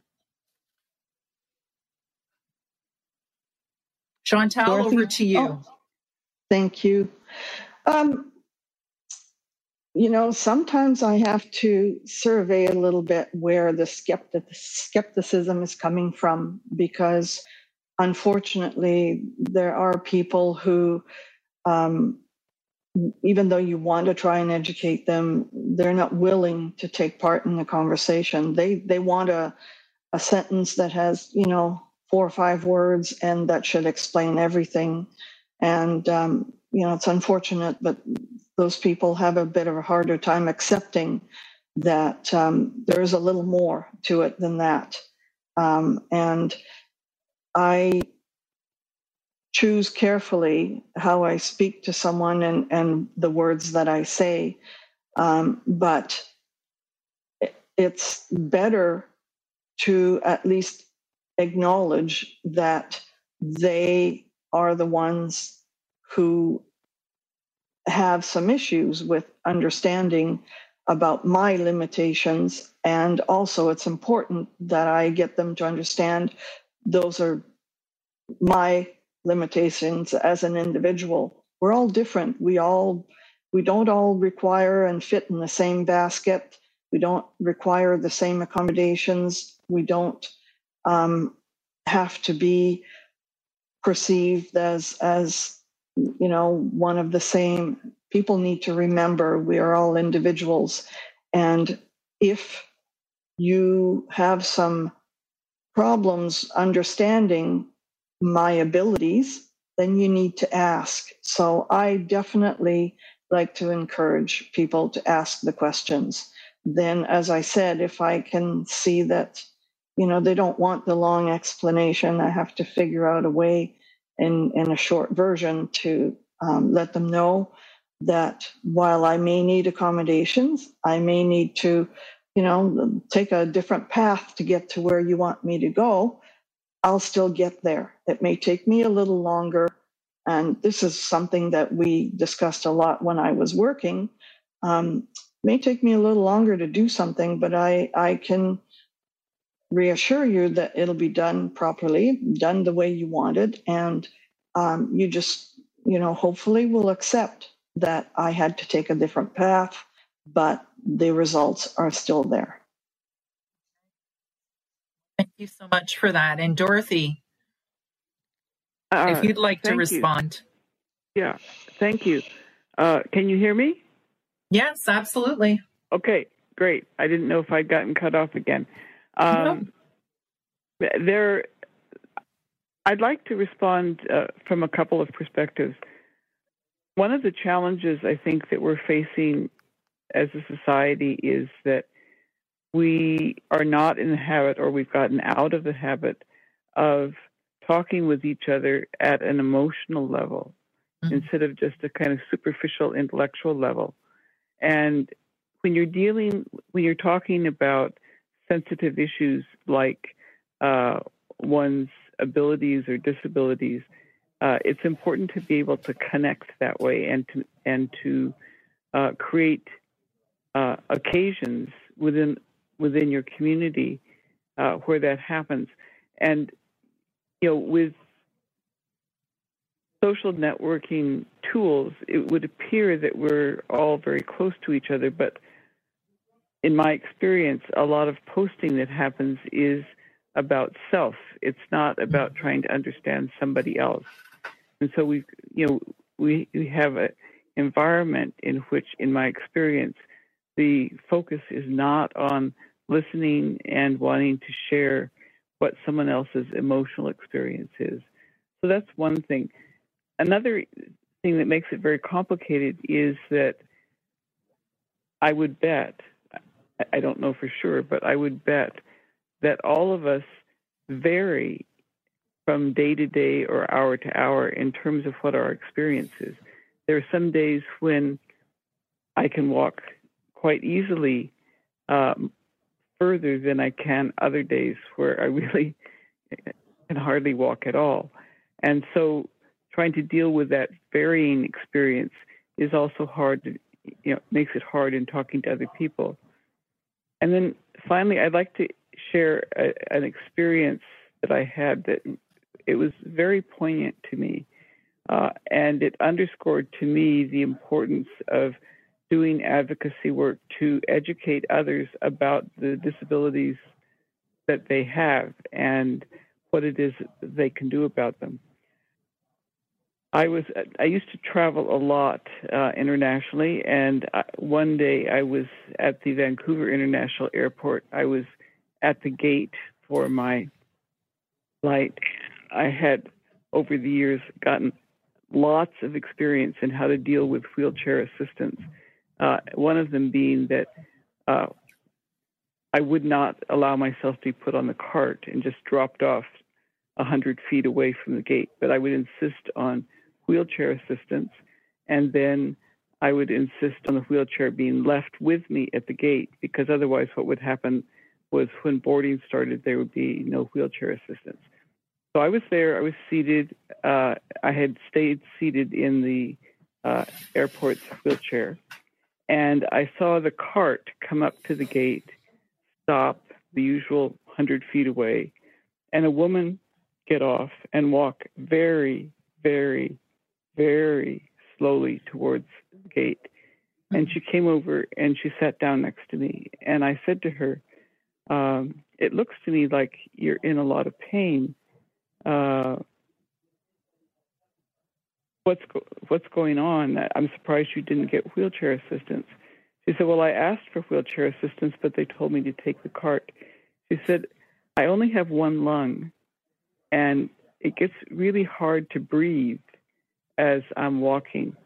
Oh my gosh. So, you know, we talked a few more moments, and then it was time to board the flight. And the flight attendant who came over to take me down uh, in the wheelchair, I, I said to her, you know, this woman also needs wheelchair assistance. And the flight attendant uh, or, or the gate attendant said to her, Oh, I know you can walk. I saw you walk over here. This is a very common occurrence. Uh, and I said, She's really in a lot of pain. She needs help. And the woman turned to, her, to this other person whose name happened to be Barbara and said, You can walk to the plane, can't you? And Barbara, unsurprisingly, said, Well, yeah, I can walk. And so at that point, as you can imagine, the gate assistant made the decision that she did not have to help Barbara.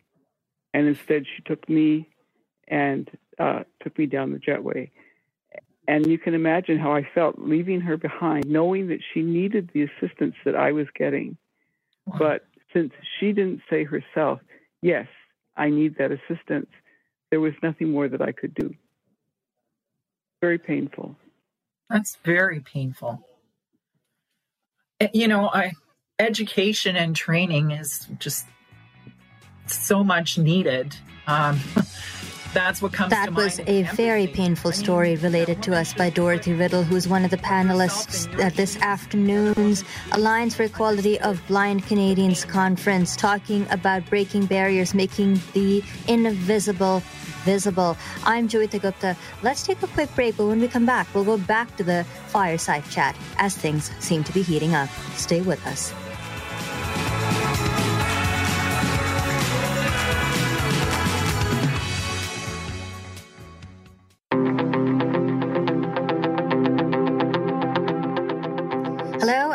Welcome back. AMI Audio is live at the Alliance for Equality of Blind Canadians annual conference celebrating International Day of Persons with Disabilities. Our theme this afternoon, Breaking Barriers, Making the Invisible Visible. I'm Joeita Gupta. They've just opened up the floor for questions from the audience. It's been an afternoon of lively discussion and debate. Let's take you there now. My medical model we've talked, Maddie talked about the medical model and this social model. We'll be hosting an accessible mental health disability advisory committee, COVID and beyond meeting before the new year. And if you're interested, there's an email in the chat info at nnmh.ca. And this was Ellen. Uh, and also, um, you know, Maddie's, Maddie said that who would like to take part. I don't see any hands, but that would be uh, all the comments okay. So well, thank you so much for all those comments. Now, does anybody have any questions for any anyone at this point? And just to let everybody know that that um, everyone is still a co-host, so everybody should be able to unmute themselves. Uh, should a question come to you?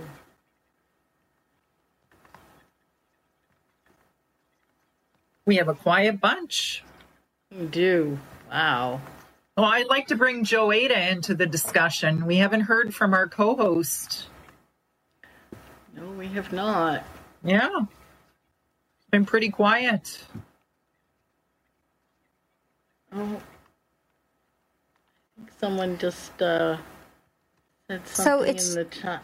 Oh, there you are. There's Joeita. Hello, everyone. I'm good. I have a small question. We're talking about invisible disabilities. Can we have a conversation about when and how and to whom is the best way to disclose an invisible disability?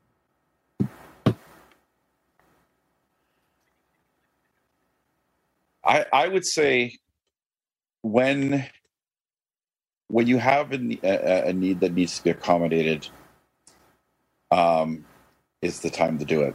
Um, when when you when you're first seeing that you're uh, a challenge in front of you that um, needs some support, but only do it when you feel safe in the environment that you're in. So if you're in a job that you're um, that you're comfortable with, but you're you're you're hitting something that you've not you've not experienced before, um, asking for the accommodation before the struggle gets too much is always good. But if you're in a place where it's you're, you're uncomfortable, um, I would you know there there are some disability job coaches, uh, disability support people that you could in some areas that may, you may be able to engage to do the conversation for you. So it really be, it depends on your comfort level, but I, I would honestly say that that and you can always ask. I try to focus people on needs instead of labels. So it's not always important to disclose your disability, but it's important to, to disclose the needs that you have if they're going to get in the way of the the things that you need to do. This is Dorothy. Um, and I just wanted to contribute that, in my experience, at least with hidden mobility disabilities, it's absolutely critical not only to be uh, educating and supporting individuals, but to be working at a more systemic level. L- let me give you an example. Um, I arrived at a, a, medical facility to be uh, to see the specialist that was dealing with my mobility issues. Uh, this is a new facility that I was going to. Um, I had called ahead to make sure there was uh, disability parking, and they said yes. And so when I got there, I parked there and found that I was almost a block away from the building. There was no parking that was actually near the building. So I slowly made my way over to the building. I get to the building. Fortunately, there was a little bench inside that I could sit down and rest. Then I had to make my way over to the elevators, which were further than I could comfortably walk. Once I went up to the stair, uh, to the floor where the specialist was, I had to walk about uh, 150 to 200 feet to get to that office. Once I was in the office, now remember, this is someone who's dealing with my mobility, my mobility issue. Then to get to his office, I had to walk uh, along two sides of a square, and I kept uh, pulling nursing station uh, chairs over and sitting down. And the receptionist was very angry with me that I would do that. I said, I, I, I can't walk this far. The whole thing was ridiculous. The reason I was there was because I couldn't walk very far. And there was who was I supposed to ask? There was nobody out in the parking lot. There was nothing that was going to get me into the building, up the elevator, uh, across the floor. So it's not always it's not always so simple to try to state a need because there may be nobody to state it to and nothing that they would do about it anyway. Does, does anybody else have that kind of experience?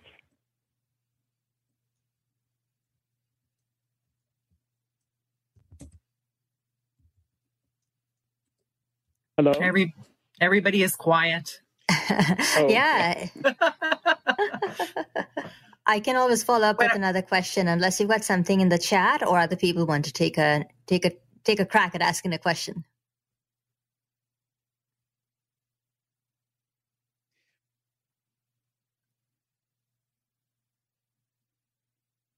So one of the, there's a question in the chat um, from from Moo. Uh, during pandemic time, the living cost go uh, the living cost goes was so high. How can a disabled person cope with such small amounts of money that is given to the person as assistance? Is there any way to uh, for advocacy to increase the amount of assistance? And uh, what I had put in the chat was, uh, I engage in this advocacy all the time. especially on Twitter, but also with the political connections that I try to have. But I think this is, I think we need all disability organizations to work together and really, really push together for this critical change. You know, there's there's a push nationally for the um, uh, the, the the the the national disability benefit that's out there being talked about, and hopefully will get to us. There's a push to get that done sooner, but there's a there's still a need in Ontario, uh, where many of us live, that there's a need to advocate to get the changes because this is where we are right now, and the the amounts for disability um, do not come anywhere close to the cost of living. They're they're definitely contributing to us, uh, you know, poverty, to to hunger, to um, housing uh, housing issues and food issues. But we really need, you know, one voice doesn't do it. Two voices doesn't do it. We need all of our voices collectively to work together to try to make this a priority. Christine. Elizabeth has a I have, a scene and I have I have actually something to add um, from from grandmother Roberta. Okay, go ahead. Uh, once I get back there, sorry, I got I got my braille display just went. Okay. And all right.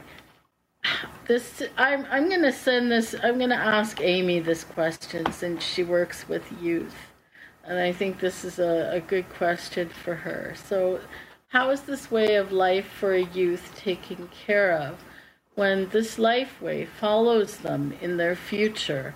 This is when most times it worsens for our for our youth. Abuse from teachers, peers, and others, adults, verbal especially when it is not noticed physically? Yeah, good question. So, when I tell, when I do my talks and presentations to youth groups and, and schools and, and such, is keep telling someone until something is done. Like, keep sharing your story, keep asking for help, keep saying that I'm not in a good place and keep sharing, keep talking. Because um, we all know sitting here today that sometimes home is not the safe space for a young person to ask for help or express who they are at their core. So if there's a, a coach or a teacher or uh, example a girl guide leader or a scout leader uh, that they can ask for help, gain that support, and then I want to turn it around and talk to the care. I say caring adult. So that teacher, that youth leader, that soccer coach. If a young person has come to you to say, I need help, and they, they explain a situation to you, whatever it may be, maybe bullying, maybe their mental health, maybe eating disorder, maybe some sort of violence that's happening to them, please believe them they are coming to you because they trust you. You know, when I took a suicide prevention course for youth and for children, um, the suicide for prevention here in Calgary, it, youth are 14 to 18, and then children are 14 and under. And in both courses that I took, we were taught that the child chooses their safe person to come to to talk to. And you, as their safe person, are steering them to safety and steering them to to get help. So that is what i want to say about the youth is you know yes they may be living with a, a disability or mental health or something is going on with them and they need us as leaders as adult leaders as youth leaders as caring adults to believe them and to steer them to safety and Robert, grandmother Roberta wants to say something. I'm going to ask her to unmute. You should be able to unmute now. All right. Oops. You did, and then you didn't. I'll ask you again. Just a minute. It's unmuted. Oh, there you go. Good. Go yes? ahead. Okay, yeah, the other side of that is um, um, Oh my goodness. um, the um, the the children, the youth, um, they're in school, and um, they have to walk home. There's no bus route for their their access to from school to home at times, and sometimes the the uh, the the abuse takes place by other students, and it's very um, unpleasant when you see an adult walk by or go by, drive by, and not intervene when um, this altercation is taking place with the, with the young people, and they're they're um, not paid attention to when they report it. Uh, even the police have a reaction negatively to that child, and there's there doesn't seem to be a care. That that's what it looks like, and whether it be on reserve or in in town, on the way to school or on the way to to to, to home, and this happens in the communities, in the smaller communities that um, I'm aware of, and that parents um, disclose to me, and um, I'm unable to to take it, you know, to really guide them physically, other than just to just to talk. Um, it, it is very hard for them to say what they need to say because sometimes um, it takes hours for them to talk about something, and they want to do it short because they're on a phone. And I I ensure them that um, it's okay. You don't need to limit yourself on the phone. Go ahead. So that that allows them, and and also too, um, when they're living with a, a parent, one is very caring and one is the opposite.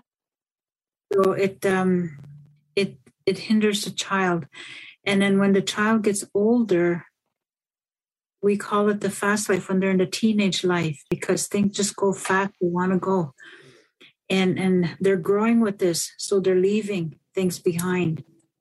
And when they come into adulthood they have not dealt with that back there and now they're they're confronted with that again because they're going through it again with the um, when they're adult young adults they're going through it when they have children. Their child's going through that.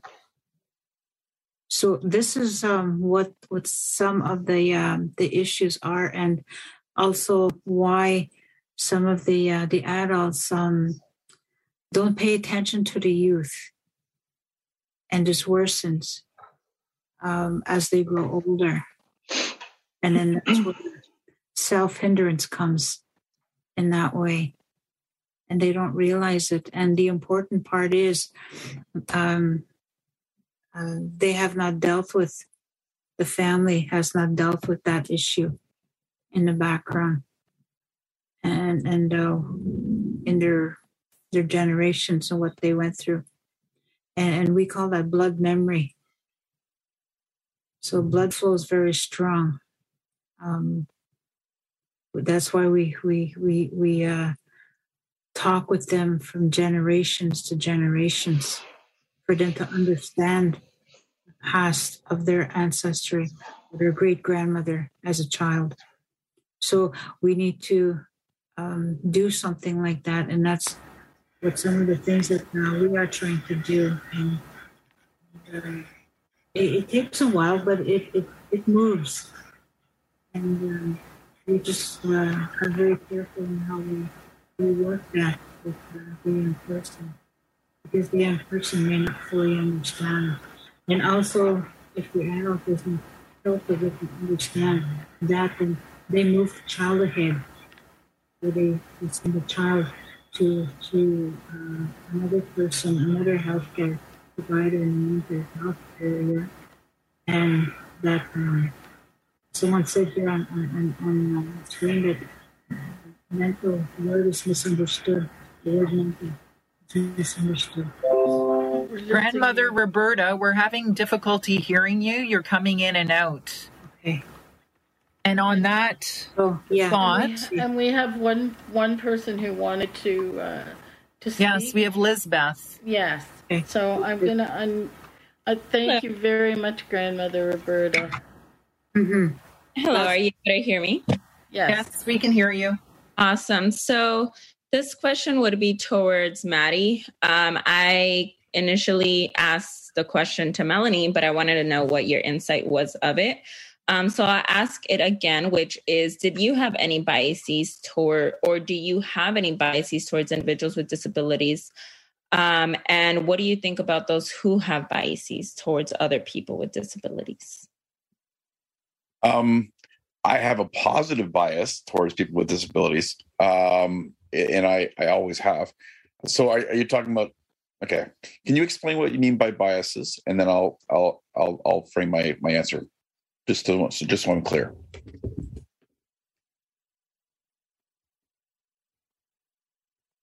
Can you unmute Elizabeth? Oh, did someone mute her again? Ah. Oh, it's, uh,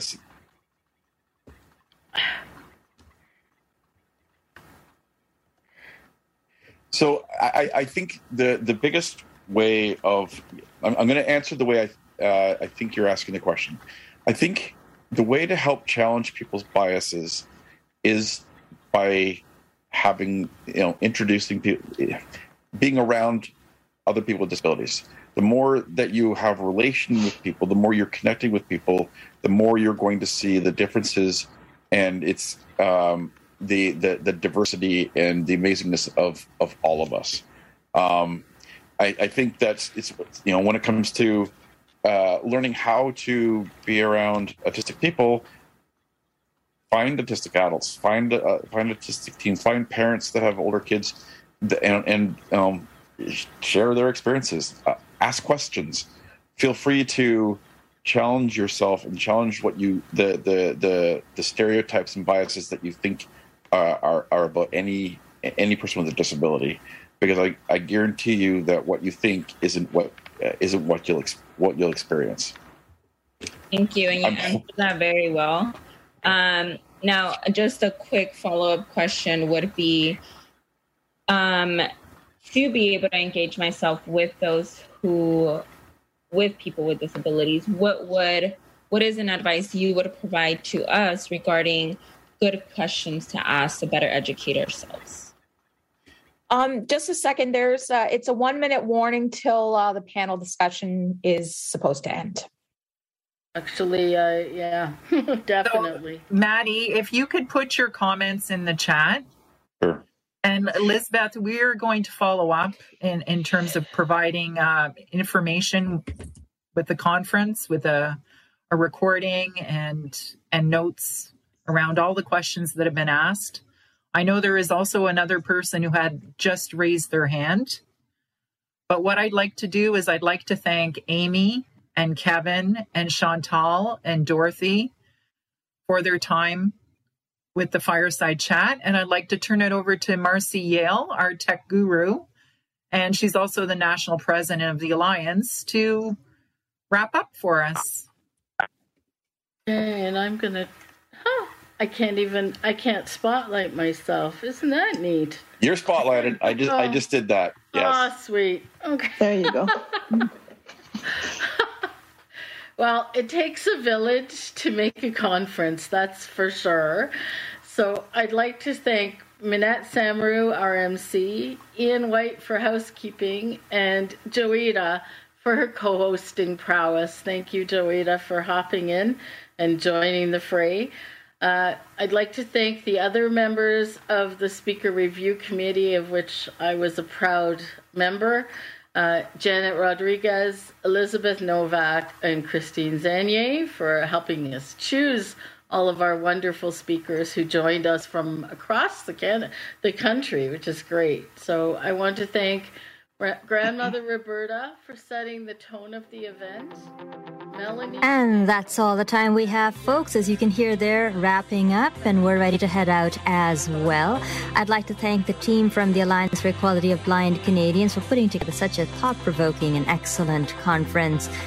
Today's event has been produced and uh, hosted by me, Joeita Gupta, with technical support from our technical producer, Matt Agnew. Paula Deneen is our technical supervisor. Andy Frank is the manager for AMI Audio, and Janice Davidson Presick is manager for marketing and communications at Accessible Media.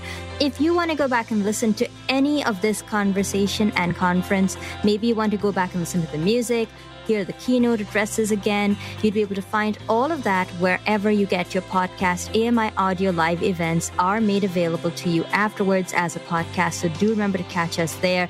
In the meantime, happy International Day of Persons with Disabilities. Thanks for sh- spending your afternoon with us. We really appreciate it. Stay safe, and we will now turn you over to regular AMI audio programming. I've been your host, Joeita Gupta. Take care, everyone. Have a good rest of your weekend.